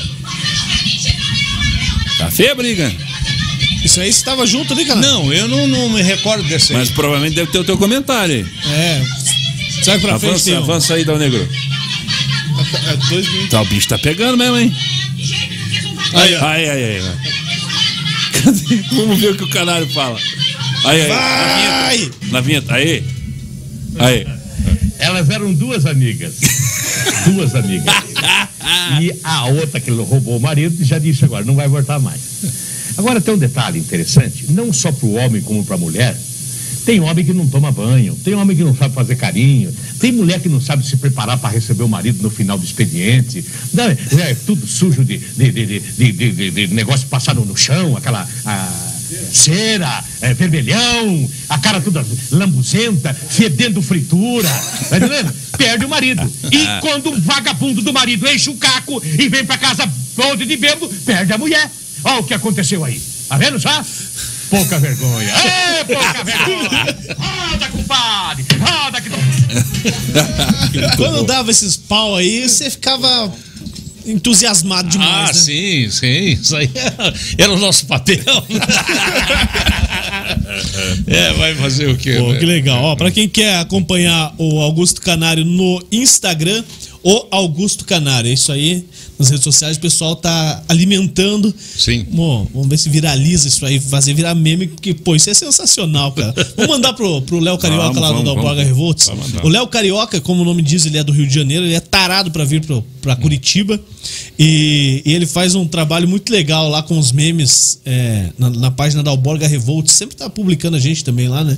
E assim, como o nome já diz lá, o Dalborga Revolts é do Borghetti. Uhum. Então tem vários seguidores. Muita coisa do Borghetti que ele pega da Fusão, da TV Intervalo, da CNT, enfim, tá lá e alimenta o público dele com isso. Tem outros personagens da internet que ele usa. Vou mandar pra ele. Vou mandar a temporada do Canário agora. Agora o Borghetti era interessante porque você ia fazer a matéria e hoje já não pode mais, né? Mas você enfiava o dedo onde a bala entrou, sabe? No corpo do cidadão, né?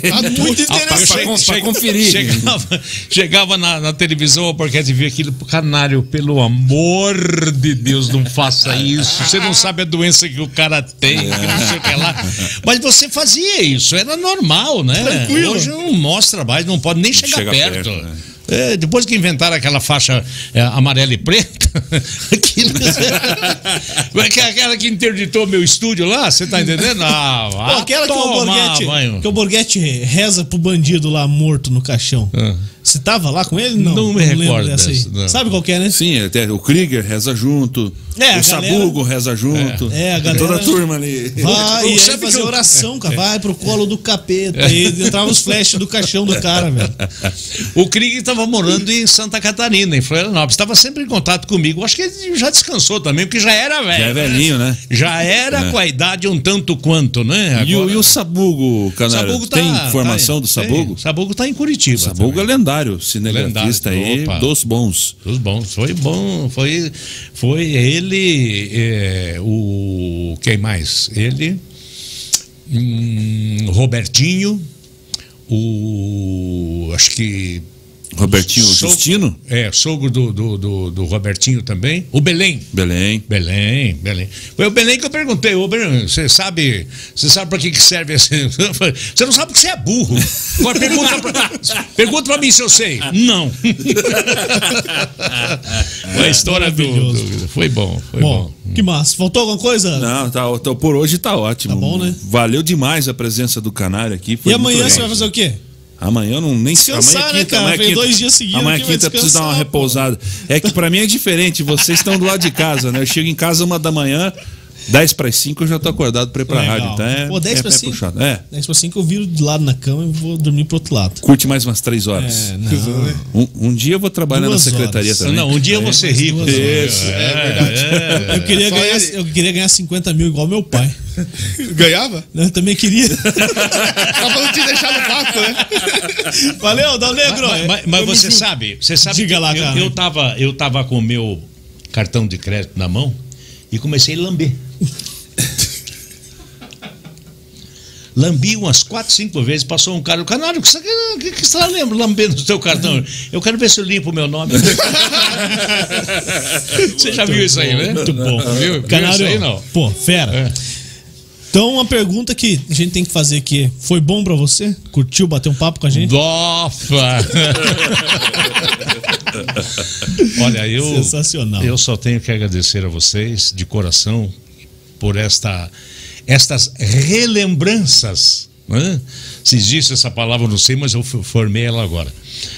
Mas a lembrança é uma coisa gostosa, é uma coisa divina, é uma coisa que você... ela é boa, né? E para nós sempre ela foi boa, graças a Deus não temos nada que nos incomode com relação a isso e com a nossa consciência. Obrigado de coração por vocês nos darem essa oportunidade de poder participar aqui do Fusão. Como é que fala? Podcast. Eu não sou muito chegado em palavra americanizada no Brasil, sabe? Vai lá e vê se eles usam alguma palavra brasileira. Aqui, jacaré. Aí, olha, aqui. Dessa parada não aí, usa. Você é o cara da arte, Léo? O que quer dizer podcast? O que quer dizer podcast, Léo? Você que é o cara da arte. O que quer dizer? O significado, isso aqui. O significado tá aqui, né? Esse bate-papo. Entrevista. É entrevista? Na verdade é mais pro lado do bate-papo, né? Bate-papo. Ele não tem uma obrigação de ser. Então por que não põe Fusão Bate-Papo? Porra, você tem que se meter em tudo, cara. Sobrou pra mim, vai. Porra, cara. Tá de sacanagem. Por que você não corrigiu isso? O cara põe lá, monta uma pastelaria, põe delivery. Ele nem sabe o que é delivery, rapaz. Delivery espontânea vontade. Para com essa história, rapaz. Vá, põe. O nome é brasileirado. Aliás, eu vou dizer uma coisa para vocês que eu gostaria, antes de que esses olhos fechassem para sempre, que vai demorar muito. Tomara. Amém. Né? Eu gostaria de ver o Brasil tendo a sua língua. Porque nós não somos portugueses. Então não falamos a língua portuguesa. Nós falamos a língua brasileira, somos brasileiros, entendeu?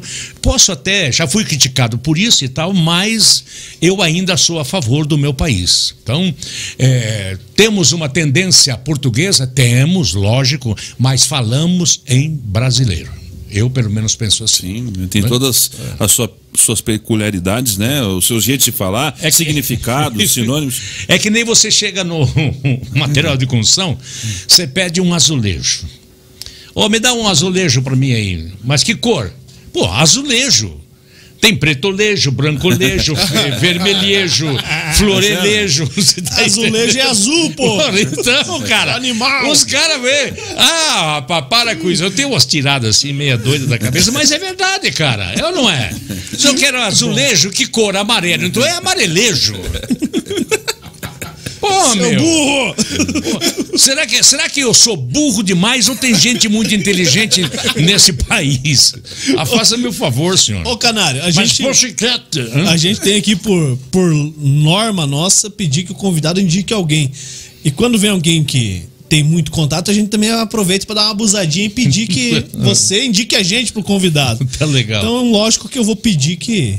Se um dia você estiver no bate-papo lá com o bigodudo, que tem um bigode melhor que o meu, o Ratinho, traz ele aqui. Pede pra ele vir aí bater um papo com a gente.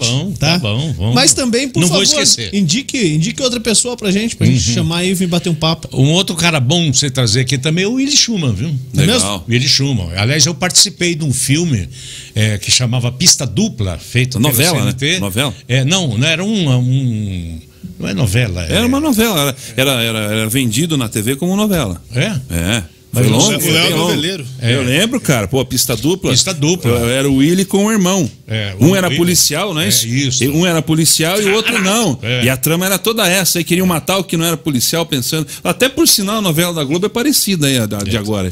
E eu fiz uma participação... A nova novela é parecida, a trama. Eu fiz uma participação num camarada que invadiu uma residência e queria estuprar uma mulher, roubar uma mulher. Então eu fui o repórter, entendeu? Sim. E o meu filho foi o cinegrafista, né? Então aparecem os dois lá muito bem. E a novela era toda rodada aqui. Tinha a Áurea Leminski, que é a filha do Paulo. Tinha um elenco bem legal. Cara, você sabe que eu acho que eu tô com Covid. É, porque eu botei 100 reais de gasolina, rapaz, nem senti o cheiro. Essa eu já sabia, né? Eu fiz o mesmo ontem. Então agora, na hora de ir embora, eu já tenho a manha do Canário. Vamos colocar na banguela ali. Nem na banguela, desliga mesmo. Banguela nada, meu. Pô, que da hora. Tá bom. Valeu. Isso aí, fechou, pessoal? Fechou. Canário, obrigado mais uma vez. É sucesso. Obrigado, Léo. Obrigado, Léo. E obrigado... Giuliano. Cramento de Os Santos, será possível. Passou o navio de novo aqui, hein? O navio Zaço, é o Dal Negro lá. Você deu no meio dele, ele tá vingando agora. É louco, tá vindo, rapaz. Não dei no meio de ninguém, não. Vai tomar banho. Valeu, pessoal. Léo, forte abraço pra você. Prazer em te conhecer. Deus te abençoe. Léo, um abração também. Deus te proteja e favoreça você sempre. Amém. Na sua profissão, que você saia bem. E Giuliano, aí, que Deus te abençoe também. Amém. E continue sendo esse camarada maravilhoso, jornalista e funcionário público, ganhando muito bem. Muito dinheiro. Em dia. Abraço, gente. Valeu. Obrigado à minha produtora, a Adriana... Mariana. Tá no veneno, a Mariana Antoniacmi e o Matheus Jensen. Que é assessor dela, no caso dele. É assessor dela. A assessora tem assessor. Sensacional. Gente, e pra você que nos deu o prazer de nos assistir, forte abraço, Deus abençoe vocês e vamos nos rever aí na sequência, tá bom? Beijos. Valeu, você que esteve com a gente no YouTube ou no Facebook, se inscreva no nosso canal no YouTube, Fusão Podcast, no Facebook, curta a nossa página. E se não assistir, vai dar uma dor de barriga no corpo inteiro durante 15 dias. Sensacional. Se você acompanhou isso aqui no Spotify, é porque foi gravado e a gente mentiu pra você. Valeu? Forte abraço a todos e até a próxima, que vai ser daqui uns dias. A gente solta a agenda. Não, tem agenda. Tem agenda aí, cara. Que isso, cara? Ó, vamos abrir aqui. Aproveitar que o Canário tá aqui, aproveitar a audiência do Canário. Cadê? Vai lá, trabalha um pouco, meu filho. Cadê? Tem aqui, tem uma... Alguém tem que trabalhar nessa empresa, né? Tem. É. Vamos lá. Dia 30 é terça, né? Agora? Terça-feira. Roberto Inça. Grande Roberto Inça. Meu amigo, meu irmão. Dia 1º do 12. Teremos as 3 corneteiras, são 3 meninas que são torcedoras, o Atlético do Paraná e do Coritiba. Elas têm um programa na internet e na Rádio Cidade, vão estar aqui também. Tem o Padre Álvaro, que é o padre da paróquia do Dal Negro, no dia 7. Mas se ele benze o Dal Negro, isso, falar, esse, né? Passa logo essa sacatiça de uma vez. Dal Negro. Dia 8 tem um casal muito legal, a gente não pode falar ainda quem é. Esperar. E no mês de dezembro aí, pode falar já ou não? Fala. Tem o Nelson Freitas, o ator Nelson Freitas vai estar aqui com a gente. Vamos trocar uma ideia com ele. Que da hora. Ele que aí fez muito tempo Zorra Total, novelas na TV Globo, vai estar com a gente no mês de dezembro. Cantor, canta com a Big Time Orchestra. Vamos trazer aí ele e muitas outras atrações para vocês ainda este ano. Fechou, valeu, meu companheiro. Valeu, Canário. Valeu, rapaziada, valeu. Muito obrigado. Você que esteve com a gente, muito obrigado. Até a próxima aqui no Fusão Podcast. Valeu. Tchau. Se Deus quiser e a polícia deixar.